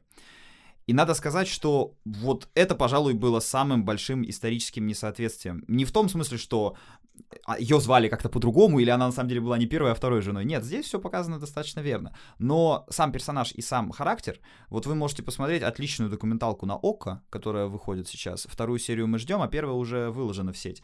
Просто посмотрите, что говорят об Анфисе участники группы Король и Шут и близкие друзья Горшка потом почитайте, что про нее пишут в книгах, или уж тем более залезьте на форумы, да, и там что-то найдите. Она сама еще когда была жива. Но это не доказано, что это она была на форуме. Не доказано, Не да? доказано. Я читала просто, я тоже видела эти скрины с форумов, Мгм. что эти форумы-то канули в лету. Мгм. А, там якобы есть а, персона, которая выдавала себя за Анфису. Мы не можем не, Не отри- не да? отрицать, что это не, не было Анфиса, Мгм. потому что правда похоже. Но мы не можем и подтвердить, что это 100% была э, Анфиса. Ну тогда опираемся на то, что в документальном фильме, в книгах говорят близкие друзья Горшка и участники группы. Вот действительно, что бы только они там не говорили, ни про Анфису, ни про Горшка, ни про их зависимость, не будем говорить ее или его, а их, потому что действительно был такой э, момент, когда один слезал, второй продолжал, и он затаскивал первого к себе. К сожалению, так э, и работает эта чудовищная вещь, поэтому никогда не притрагивайтесь к этому. Не трогайте ржавые не трогайте значки. ржавые значки. Они... А подожди, там еще было а, приболел сильной простудой. Вот, вот, да, пожалуйста, именно такой простудой никогда не болейте. Но, но, тем не менее, лично они все отзываются по- положительно. Все говорят, что она была прекрасным, веселым, добрым человеком, что она была замечательной, красивой девушкой, и что вот тот образ какой-то абсолютно безумной фанфаталь, роковой женщины, которая как функция, опять же, в сериале существует только, чтобы привнести в жизнь горшка хаос и неразбериху, вот это не полностью, ну, это не стыкуется с э, той Анфисой, да, которой оставлены воспоминания. Что сейчас мешает, в принципе, да, когда уже и много лет прошло, и оба в могиле, ну, сказать, как оно есть, да, вот она была плох- плохим человеком, там, или она плохо поступила по отношению к горшку, да, можно же так было сказать. Но про кого так только не говорят, сколько там помоев не льется ни на Александра Гордеева за его абьюз по отношению к Маше, ни за там других каких-то участников группы или тех, кто был рядом с группой. Тоже Ренегата мы уже сегодня поминали, да. Но про Анфису все все равно отзывались всегда хорошо. И у Да, меня есть да даже ощущение... по фоткам видно, есть свадебные фотографии, там, где очень смешной. Самый, чи- по-моему, это фотография, где Михаил Горшинев находится, горшок в самом чистом своем состоянии. Он там застегнутый на все пуговички, расчесанный. Это А он, очень- кстати говоря, именно так и одевался, и так ходил до э, возникновения группы, поскольку он был из военной семьи, да, и- стоит и- помнить, и Андрей что... даже говорил, что я сразу понял, что он сын какого-то военного, Конечно. какой-то чурбан. Да, то есть он был вообще до последней А князь, пуговички и так да, а далее. князь, наоборот, выглядел, по словам Гор- Горшка, как э, человек, который хочет стать уголовником, что он был коротко подстрижен. Конечно, волосы. ну, такой реально хулиган, вот Да. прям из ПТУ. А Горшинев-то как раз еще очень до последнего времени Ну пытался Вот, на фотке с выглядеть. этой свадьбы он а, очень миленький, застегнутый на все пуговицы, такой зализанный, очень милый. И Анфиса на него так смотрит. Вот знаете, найдите человека, который будет на вас так смотреть, без а, значков только, и не отпускайте, потому что даже по всем воспоминаниям она была самой большой их фанаткой, она их Да. очень любила, восхищалась.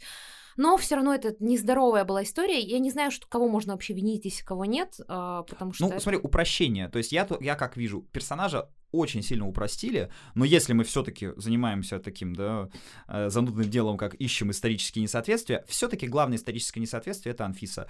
Понятное дело, что это может быть не несоответствие Горшинева или Князева, да, это не такой значительный персонаж, естественно, в рамках сериала, но тем не менее важ- важный э, с личной историей Горшка, да, связанный, потому что Ну, это, целом его, это то, что его первое...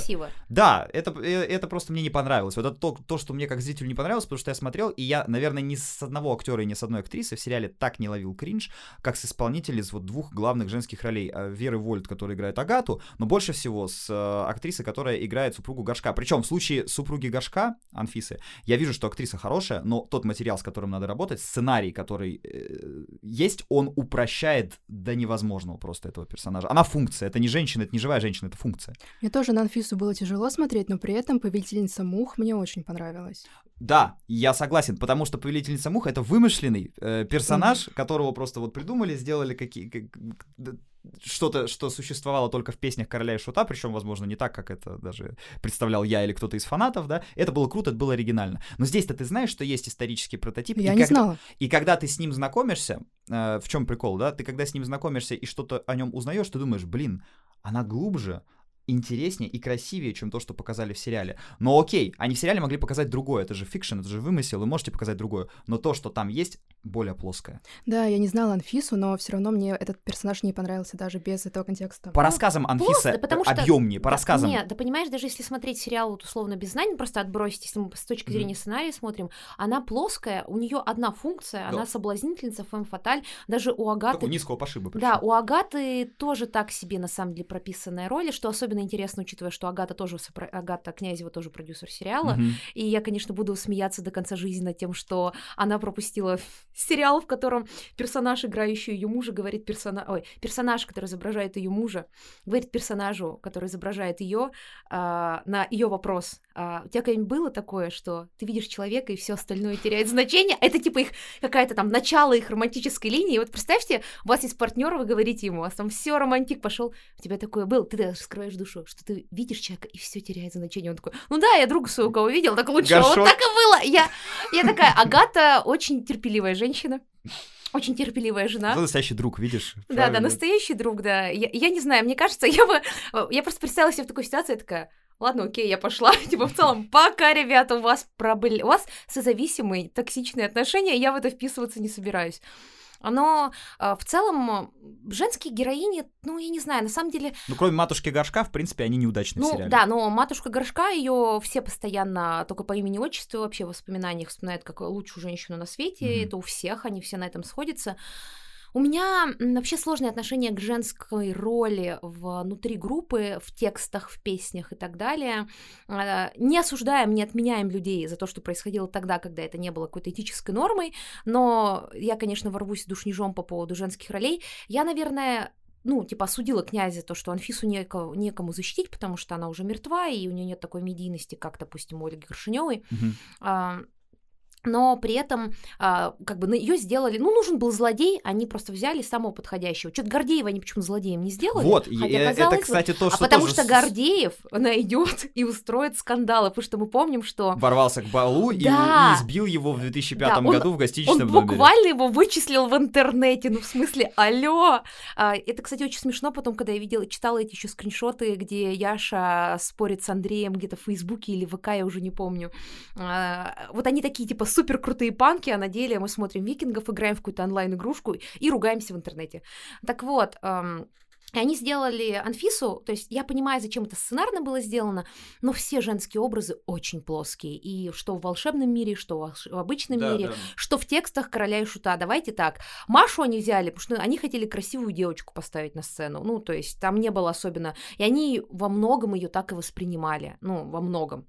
Опять же, то есть она не была каким-то таким же участником группы, как Яша. Она была вот, ну, это Маша, она у нас красиво играет на скрипке. По воспоминаниям, опять же, может быть, что-то другое читал, но вот того, что я читала, там прям открыто они говорят об этом. Ну, еще были, знаешь, разные взгляды на роль Машу в группе у Князева и у Горшинева. Я так предполагаю, что Князев, который всегда тяготел к скрипке как к инструменту, и потом мы знаем, что у него и Подожди, мы не Каспер забываем, что ушел вместе Балу с ним. написал, что это была полностью его идея, как и о, Как и акустический идеи. как и акустический альбом, только благодаря нему жив вообще пишет. Я боролся за это, потому что это было на моей ответственности. Блин, я хочу такую же самооценку, как у Балу. Типа я реально приду к психологу, покажу книгу, говорю, давайте вот сделайте так же. Ну, мы тут видим, что каждый участник любой группы на планете, если он начнет писать книгу о том, как там все было, все идеи почему-то креативные его были, почему-то он был душа группы, и как только он ушел, группа перестала существовать, ну и так далее. Я думаю, что и любой... Знаешь, это ошибка, ну, как бы человека, который вспоминает, да? Да, не, это абсолютно Всегда нормально. приукрашиваешь свою я роль. поэтому и нормально отношусь к сериалу, да, он, ну, типа, не идеально показан, там роль князя, она вообще как будто вытерта, но в том смысле, что князь тебя вообще стирает из этой истории, как реальную личность, вставляет Мгм. только Михаила. А, Михаила опять назвала Михаилом, а, Горшка, Мишу, и а, в целом он имеет на это право, потому что Балу написал свою книжку, Ренегат раздал миллион э, и одно интервью, Горшок тоже а, говорил о том, что вычеркнул князя из истории группы, ну, то есть все сделали это по-разному, просто Андрей Князев сделал это самым большим размахом. Ну вот видишь, и теперь, если мы возвращаемся к тому, что о роли Маши думал э, Горшок, он был изначально-то против, да, и как, в принципе, он был против там акустического альбома. Против любой идеи Андрея, по-моему, был против. Да, но видишь, э, в чем талант был Андрея, и что круто, что у него такой талант был, он умел э, продавливать будто действительно. Он, умер. он все еще жив, Андрей Князев жив. Я имею в виду в рамках группы Король Шут, конечно, да. А, Он умел в рамках группы Король Шут продавливать свои идеи и добиваться, если он был уверен, ну, как бы какой-то поставленной задачи. Он добился, я думаю, того, чтобы репертуар, ну не весь, конечно, но хотя бы какой-то часть репертуара акустического альбома вообще князевских идей была реализована в группе. Вместе с этим как бы приклеилась Маша, и в дальнейшем все интервью, которые я видел, да, все, что я читал, говорят о том, что человечески они очень круто сошлись с Горшнем, то есть он офигенно к ней относился, они обкатали там всю Россию, а вот сама Маша, она очень интересно говорит о своей роли в группе. Я это прочитал в книге Рыбина, вот там как раз у каждого участника группы есть своя какая-то реплика э, по поводу своей роли и миссии в «Короле шуте», и Маша говорит буквально следующее. Я вообще всегда была фанаткой группы Dire Straits. Вот э, Нофлер, да, он когда поет, играет на гитаре, он минималистично все это делает, но там, где надо у него минимум нот, но это правильные ноты. Я не сторонник заполнять все музыкальное пространство. Поэтому на некоторые репетиции Короля Шута я даже не хожу, если знаю, что там сегодня будут разбирать песню, где нет скрипки. Я иду туда, где будет скрипка, но я сыграю так, что она в, в, типа вот в душу въестся.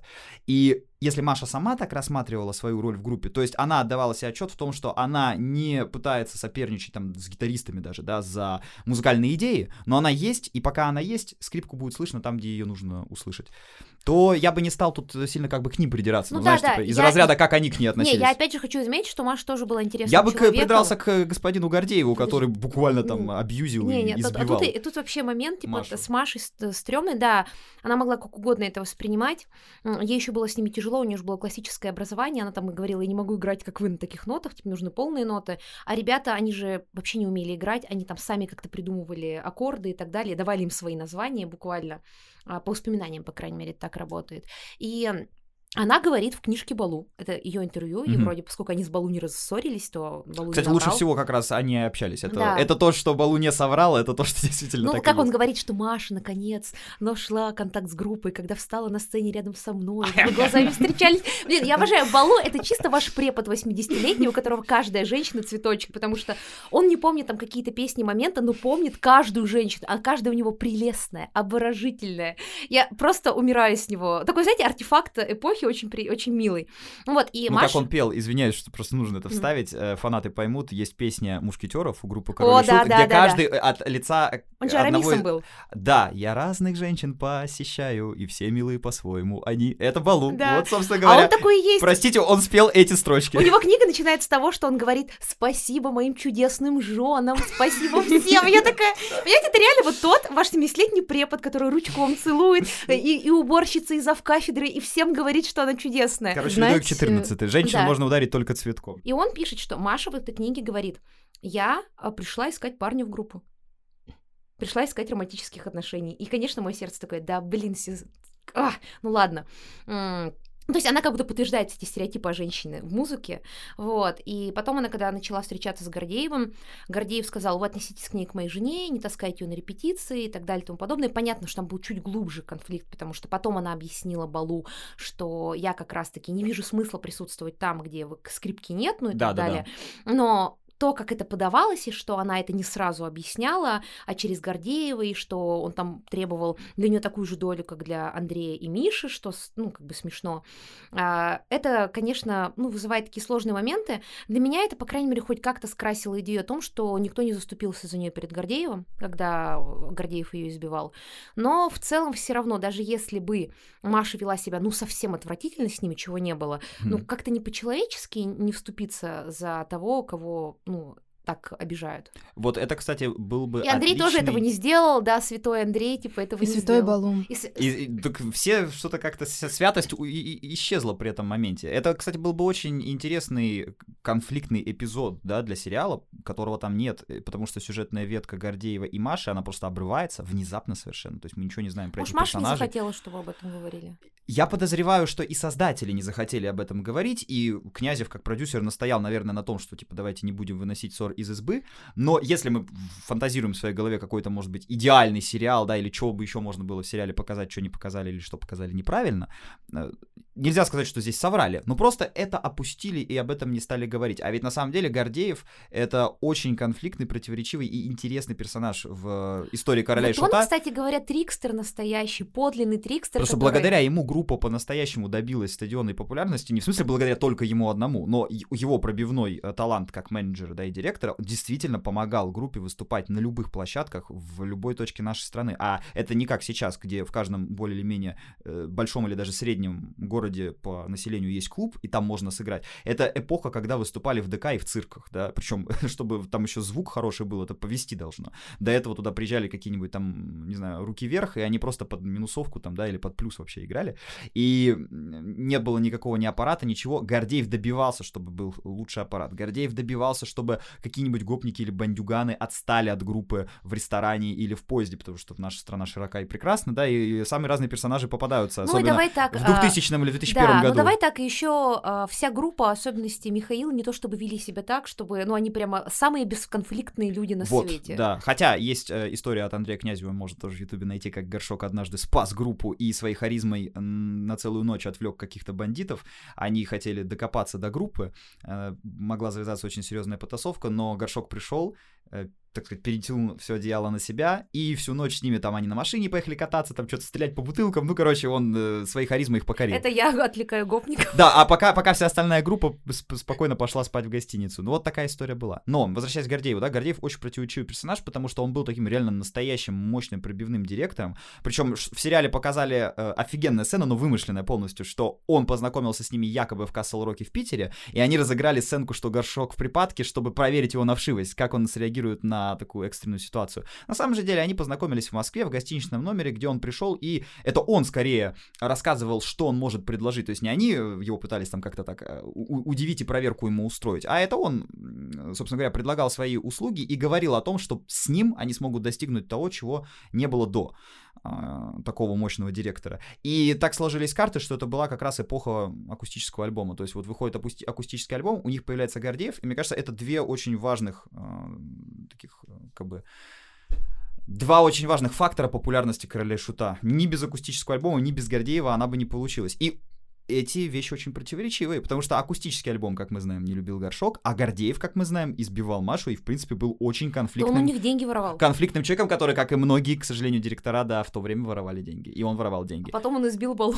И, кстати, возвращаясь к Алисе, да, э, тоже вечной константе для Короля и Шута, поскольку они все дикие алисоманы, и Горшок там был фанатом Кинчева в школе, и вообще все они вышли из альбома «Энергия» группы Алиса следующим директором после ухода Гордеева стал директор группы Алиса в 2005 году, который и навел порядок как раз в деньгах группы, уже был известен тем, что ничего не воровал. Вот так. Ну, они как раз во второй половине э, нулевых и начали какие-то деньги нормальные зарабатывать. А не так, что ты э, съездил в тур, э, и потом эти деньги проел, и до следующего тура ты просто ждешь. А у них же бы... были уже жены, дети. Тем Конечно, семьи были, при этом были действительно стадионные концерты и популярность по всему постсоветскому пространству, но как-то так получалось, что денег не хватало на жизнь, и там, да, через несколько месяцев они просто исчезали. То есть, ну, действительно финансовый, финансовый порядок надо было навести. Я сейчас вспомнила, Князев рассказывал, что он решил как-то деньги на квартиру собирать, mm-hmm. когда играл в онлайн-игру. И там нужно было... Чему меня научили MMORPG, да? Да, да. Я просто очень смеялась из того, что они вот у нас такие символы были говнарей в нулевые, они такие панки, но на деле они во многом очень трогательные, невыросшие подростки. Гики. Гики. Да, гики. Сегодня мы бы их так назвали. Да, я большой, я, поскольку я тоже гик и задрот, я, типа, естественно, с большой любовью к отношению. В общем, играла в игру, какую-то стратегию с корабликами, и там нужно было заложить у разных разных ростовщиков на карте деньги, чтобы накопить на какой-то крутой корабль. И он этим занимался, а потом он подумал, блин, если я из игры так запариваюсь, может быть, и на квартиру начать откладывать. Конечно, он, и, кстати, скорее всего, он имеет в виду игру Корсары или что-то в этом духе. Они очень любили как раз пиратские игры, поэтому у них достаточно много песен про пиратов, да. А я помню, кстати, что Им в то время выходили... фильм «Пираты Карибского моря» Плюс и 300, фильм... и 300 спартанцев. Да, да. А тогда еще выходили, кстати, замечательные игры. Я вот как раз помню и Корсаров, и Sid Meier's Pirates. Ну, Sid Meier's Pirates вообще древняя игра, ее там Sid Meier еще в 80-е, собственно говоря, создал, но это был такой редукс э, переиздание с обновленной там и движком, и графикой и так далее. Э, они во все это играли, и все это помещали на самом деле в песни. То есть, э, там, условно говоря, литература Гофмана, Лавкрафта, там Бероуза, да, Гоголя. и Гоголя не в меньшей степени повлияло на мифологию и тексты группы, чем э, видеоигры. Ну, разумеется, когда они стали появляться, да, в конце 90-х, Слушай, с начале нулевых в их жизни. они же говорили, что им нравилась заколдованная страна, это просто... Первая настольная советская игра. Да, это типа просто, на самом деле, подземелье и драконов, судя по тому, что я посмотрела, там, где есть ведущий. Ну да, несколько переделано. переделанная, где вот есть вся эта история. И э, суть в том, что они потом, когда в что-то, во что-то играли, они говорили, ну, не заколдованная страна. Хотя там была история, как Андрей принес князю вторую сегу Да, и да. э, своей племяннице, и в итоге Миша ее сломал, э, просто залил пивом, но они говорили, что с- как раз их разговор с Лешей Горшиневым, Мгм. и они обсуждали, что мы не знали, что перегреется раньше Миша или приставка, потому что он не, не отлипал Дикий от громан, неё. дикий громан, да, громан. и, собственно говоря, любил в том числе стратегии, исторические стратегии, играл в линейку Total War, которую я как историк, конечно же, обожаю, и все историки мира, я уверен, в эту игру играли, в серию игр. Собственно говоря, даже демки акустического альбома а, Князь писал на допотопной игровой приставке, где была функция звукозаписи. То есть, на самом деле, даже не только отвлечься и уйти в какой-то эскапизм видеоигр, но и банально записать музыку группе Король и Шут э, помогла игровая приставка. Я вспомнила, помнишь, Настя, Да, историю? да. Просто, в общем, там было в Балу, я не знаю, сколько это реалистично, потому что я не находила больше нигде подтверждения этой истории, что Яша сводил им какую-то песню очень долго, очень мучительно. Да, там поручик, как обычно, все налажал. Да, да, да, там с этого начинается... Вот это, наверное, нереалистично, да. Поручик, как обычно, налажал. Я, как обычно, стоял в красивом белом пальто, не в таком сияющем и белом, как у князя, но тоже неплохой. Не, слушай, на самом деле, если читать книгу, то сияющее пальто князя и рядом не стояло, с- просто С со башней, белой башней, в которой заседал Это башня из слоновой кости, ослепительно белая, еще усыпанная всеми а, сокровищами Таджи Махала. Там э, был момент, где он рассказывает, что Яша, бедный, сводил эту музыку, Балу сказал, ну что там скучно оказалось, там три часа надо было один кусок барабана вырезать, я сказал, ладно, пока, и Яшу оставил с этим. А, Он в итоге ушел, и через какое-то время а, он, он послушал, думает, какой чистый звук, какой Яшка молодец. Это цитата, «Э, какой Яшка молодец. Он всегда к нему, знаете, вот как к младшему брату относился. И он писал, как Лёша Горшунёв, ему тоже, естественно, младший брат. И тут приходит э, Горшок и говорит, такого ужасного звука я в жизни не слышал, отвратительно. Они такие, Миш, и он, он такой, у нас с моим лучшим другом всегда сходились вкусы на женщин и на музыку, поэтому понял, что то не так говорю. Гаврила, типа, скажи, а что не так со звуком? Он говорит, да он ужасный. А я такой, ну в смысле, если мне понравилось, то и Мише должно понравиться. Да, да, так Ты так. что, не видишь, какая у меня белая башня и белое Да-да. пальто? Вот, и я ему говорю, а где ты слушал? Он говорил, ну как все, а где? На стейтплейшене. И, в общем, меня вынесло. Короче, а, Миша даже музыку пытался слушать на PlayStation, причем первом PlayStation. Я даже, я помню, ну, какой звук давал второй PlayStation. Э, Первый я только видела, наверное, меня не было, ну, типа, я не играла в него, а вот только видела. А вот второй PlayStation у меня был у одноклассницы, и мы с ней постоянно в него гоняли. И даже там это было плохо. Как это было на первом, цитата, стейтплейшене. И с учетом, это очень смешно, что он был такой игроман, он вообще не разбирался в технике. Например, ему так и не подарили iPhone. Он очень переживал из-за этого, потому что всем в группе в какой-то момент, у них появились деньги, а, из-за отдельной копилки группы дарили на день рождения айфоны, а Мише не дарили, потому что он сломает. а, И есть фотка, где Судя по всему, это уже год 10-11, где он спит, и на него в плацкарте на него сложили там какую-то рыбу, презервативы, бутылки. Короче, все решили сделать смешное фото, положить на него все, что было, и у него лежит на подушке под, рядом с ухом а это год 2010-2011, такая, знаете, бронированная Nokia. Ну вот она реально бронированная. И я такая думаю, совсем плохо у тебя с техникой было, наверное. Миша, раз тебе такой телефон купили в 2010 году. Не, Михаил Юрьевич был классический, мне кажется, пример человека, который дикий игроман и очень любит играть, но совершенно это не технарь, не задрот, знаешь, там не человек, который копается в каких-то гаджетах, там, собирает и разбирает компьютеры. То есть это был, наоборот, такой э, парень, у которого постоянно было какое-то шило, да, или если по-другому сказать, какая-то внутренняя алчба, что-то хотела сделать. Алчба? Алчба, такое, да, старо, слово? старорусское слово. Ну что ты знаешь, вот ты сидишь и хочется что-то сделать, возьмешь руки Суету гитару, пей, в- да, суету навести, можно так сказать. Возьмешь руки гитару, бац, песню напишешь, потом, блин, надо пойти поехать куда-нибудь потусоваться, пойдешь там в клуб пот- потусуешься, там музыку послушаешь. А вот когда нужно немножечко посидеть в каком-то спокойствии, таких людей компьютерные игры, они отвлекают. Ты сидишь на три часа залип просто и всю энергию туда потратил. При этом как бы каким-то большим фанатом там, да, технологий э, в этом смысле он не был. Хотя технологии, опять же, группу очень часто спасали. Например, опять же, тот же самый акустический альбом был записан на компьютере у Яши Цверкунова, то есть у него уже в 98 году был компьютер. да, они же ему Был с- там сведен. Они же ему скидывались на комп, что потому что он сводил музыку, Да. а потом у него еще украли. И, и чудом а, мастер-диск, где, собственно Да, говоря, вся запись а, была, да, он сохранился и не был украден. То есть тоже такая абсолютно культовая история. Вот. Поэтому, да, техника и компьютерные технологии, видеоигры очень сильно, на самом деле, но повлияли. При этом Миша был очень требовательный к технике, он постоянно рассказывал, у него такой есть нарратив, который повторяется у него из разных интервью, да. про то, что а, вот Андрюха, типа, за русский рок, а я считаю, что русский рок — это не ок. Когда вот у него начался момент, когда он стал очень сильно западных исполнителей опираться, хотя, не знаю, это смешно, потому что я для меня лично, например, главная панк-группа — это Nation of Ulysses, которые настоящие панки, и, конечно, на них, ну, как бы, Киш не может равняться, Король и Шут, потому что а, там совсем другое звучание, как раз как ксерокопия грязная.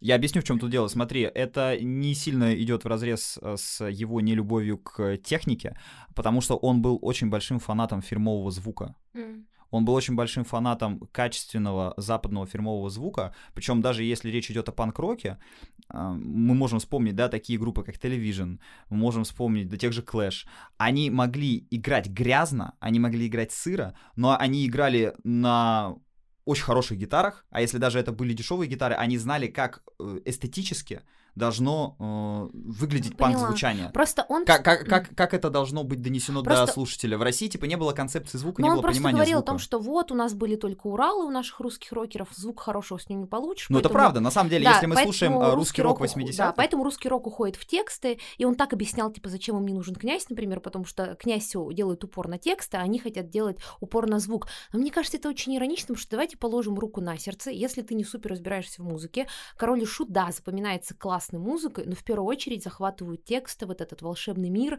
А, представить король и шут без этих текстов невозможно без этого мира. Конечно. В этом было противо... еще одно противоречивое свойство Горшинева, поскольку он, как и многие люди советской генерации, причем поздней советской генерации, они были травмированы опытом жизни в СССР а, музыкальным.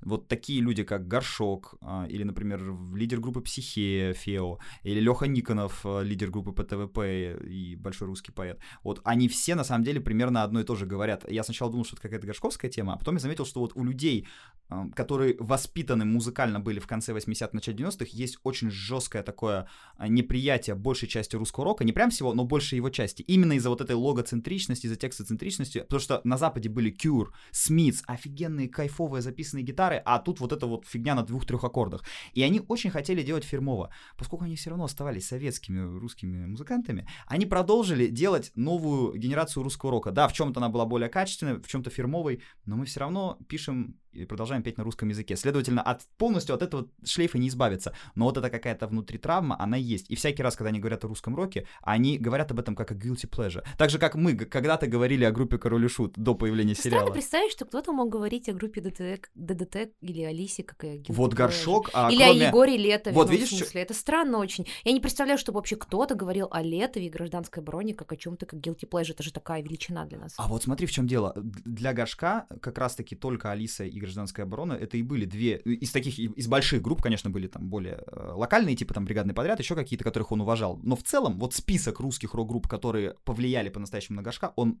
пальцы одной руки, может быть двух максимум. То есть русский рок, вот классический 80-х годов, там Борис Гребенщиков, Аквариум, да, э, кино, это на самом деле была музыка, на которой, конечно же, Горшок, как и многие другие советские подростки тех лет, выросли. Но когда они услышали западную музыку, у них возник вот этот конфликт, что типа, почему там так здорово, а у нас так уныло? Ну, как им это виделось? Мы-то сейчас понимаем, что и то, и другое потрясающе, да? Мы того, что у нас есть дистанция историческая, чтобы Ну, это как кино советское этим. 80-х с такой достаточно, э, ну, сложной, потресканной картинкой, я говорю, ну, по понятным причинам. Ну, и когда говорили, 80-х. что Тарковский это скучная нудятина, а сейчас любая девочка там, да, хочет разбираться в Тарковском. А 30-40 лет назад это типа считалось ну, не нудятиной. знаю, мне Тарковского в академических кругах всегда уважали. В академических, да. а сейчас, грубо говоря, и широкий зритель признал. Не, Э, я не знаю по поводу широкого зрителя Тарковского, мне сложно судить на самом деле. Ну, я кажется, имею в виду, что эти акценты, они со временем меняются. Вот в случае с русским роком акценты менялись э, в разную сторону. Например, в 80-е годы, да, э, в ранних 80-х годах, это было что-то вау, типа, да, это было что-то абсолютно свежее, когда это только появилось. Опять же, там, первый альбом «Аквариума», первый, первый, первый, первый альбом кино.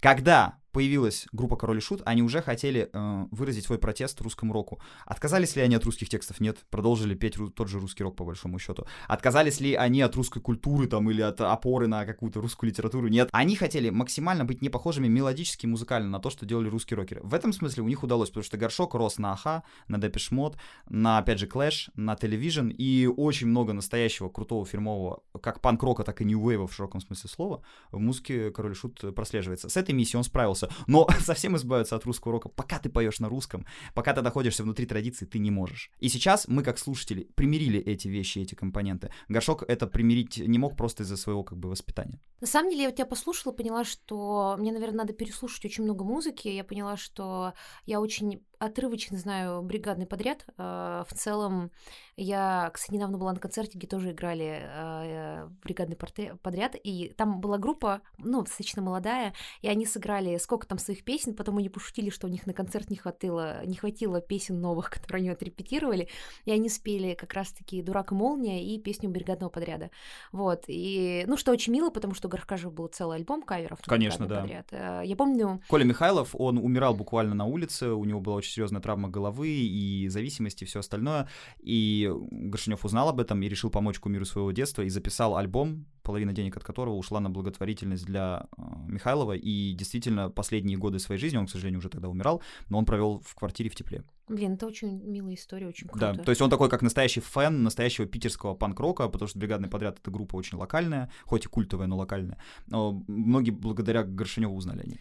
Вот, и на самом деле про... Вот я все это слушала, и учитывая еще того, что они играли в там-таме, что для меня всегда было взрывом мозга. А, я помню, что ты мне рассказал об этом на подкасте нашем классном про 90-е. У нас есть подкаст про культуру 90-х, где да. как раз ну, подробнее рассказываю, что это был за там-там клуб, где они начинали Где играли, начинала группа Король Где, да. конечно, играла группа Химера и так далее, а, которая... Виолончелист аквариума создал этот клуб. Да, по... Всеволод Гакель. Да. По аналогу как раз с упомянутым CBGB, да. про туалет, о котором мы сегодня говорили. Если вы хотите больше вот, узнать про там-там, про CBGB, что это вообще такое, что за хаги-ваги, а, потому что, мне кажется, сейчас уже с этим рифмуется. А, больше про такие группы малоизвестные для широкой публики, но повлиявшие на всех наших кумиров, как бригадный подряд и так далее, а, то можно прочитать кучу книжек, например, «Музыка из бездны», если не ошибаюсь. «Песни в пустоту». «Песни в пустоту». Какое у тебя красивое, а у тебя красивое название получилось. Да, пустоту. Но если у вас нет времени читать, то есть прекрасные курсы Аркадия. Я сама их слушала, а, потому что я, как видите, скрываясь, э, все по, по верхушечкам знала, по каким-то отрывочкам, но такое представление, которое складывается после того, как ты изучаешь историю музыки, совершенно другое, и ты всегда узнаешь, что нового послушать, и начинаешь считывать разные отсылки, это очень круто, потому что я до этого только отсылки в кино считывала. Поэтому очень советую курсы Аркадия, я сама их э, слушала от всего сердца. Э, курс про русский рок офигенный, и там э, есть вставки как раз-таки музыкальные, что очень круто, что тебе не надо отдельно гуглить. И я слушала просто, я даже на тебя, Аркаша, прости, не смотрела, я просто слушала в наушниках, ну, гуляла когда как подкаст, потому что у нас можно слушать наши курсы в фоновом режиме, если вы скачаете приложение просто заблокированным телефоном. Если вам не нравится вдруг, как я выгляжу. Да, ну, не, не, не из-за этого, Аркаша. Мы так много работали вместе, я на тебя много смотрела, поэтому просто ради удобства. И э, меня можете послушать про аниме, еще одна гонимая субкультура нулевых. Вот, не только... Которая переживает ренессанс сейчас, я думаю. Я бы сказала не ренессанс, а такой большой рассвет, которого не видывала ранее. Канни Уэст смотрит аниме, а, между прочим. Так что, друзья, если вы хотите послушать курс Аркадия, мы оставим ссылки на курс «Русский рок» а, в описании подкаста. И чтобы послушать его бесплатно в течение 30 дней, этот и другие курсы, то, пожалуйста, используйте промокод KITCHEN30, он тоже будет в описании подкаста. 30 дней наслаждайтесь с нами и э, смотрите наши курсы абсолютно бесплатно, потому что наша платформа для саморазвития номер один действительно самая лучшая. Ну и, конечно же, курсы Аркаши самые лучшие. Спасибо большое. Смотрите, обязательно буду рад э, получать отклики на свои курсы и делать для вас новые. Итак, а, ну, нам пора заканчивать, нам уже так э, стучат немножко наши, зву- зву- наши звукорежиссеры, потому что пора заканчивать. Мне кажется, подкаст вышел очень длинным а, и очень эмоциональным.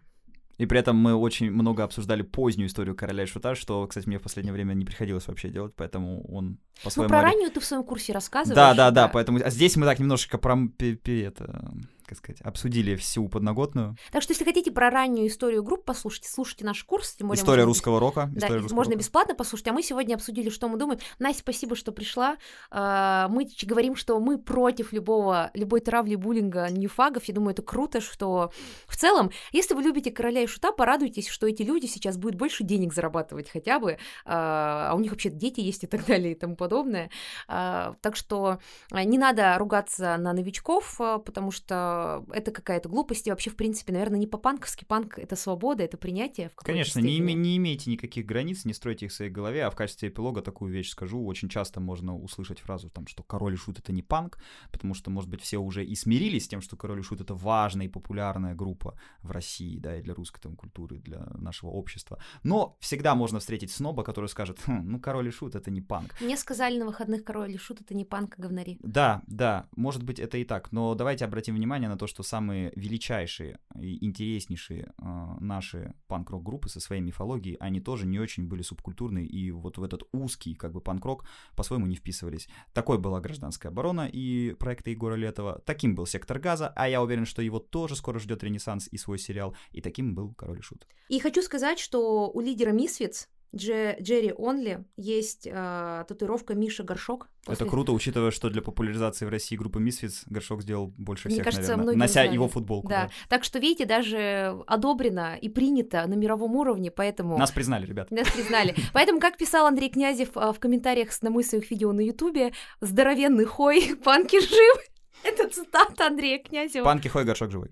Да, Панки Хой, Горшок живой. Пожалуйста, пишите нам комментарии, что думаете о группе Король и Шут. Кто? Андрей Князев или Михаил Горшинев или Балу Или Балу. Александр Балунов. Я надеюсь, что эти люди будут в комментариях. Пожалуйста, пишите комментарии, ставьте оценки, лайки на той платформе, где вы нас слушаете. Таким образом, а, о нашем подкасте узнает больше людей. И теперь закрываем красиво подкаст. Цитаты великого Александра Балунова. Это было мое личное мнение, и оно, конечно же, неправильное. Отлично. Всем пока. Всем пока.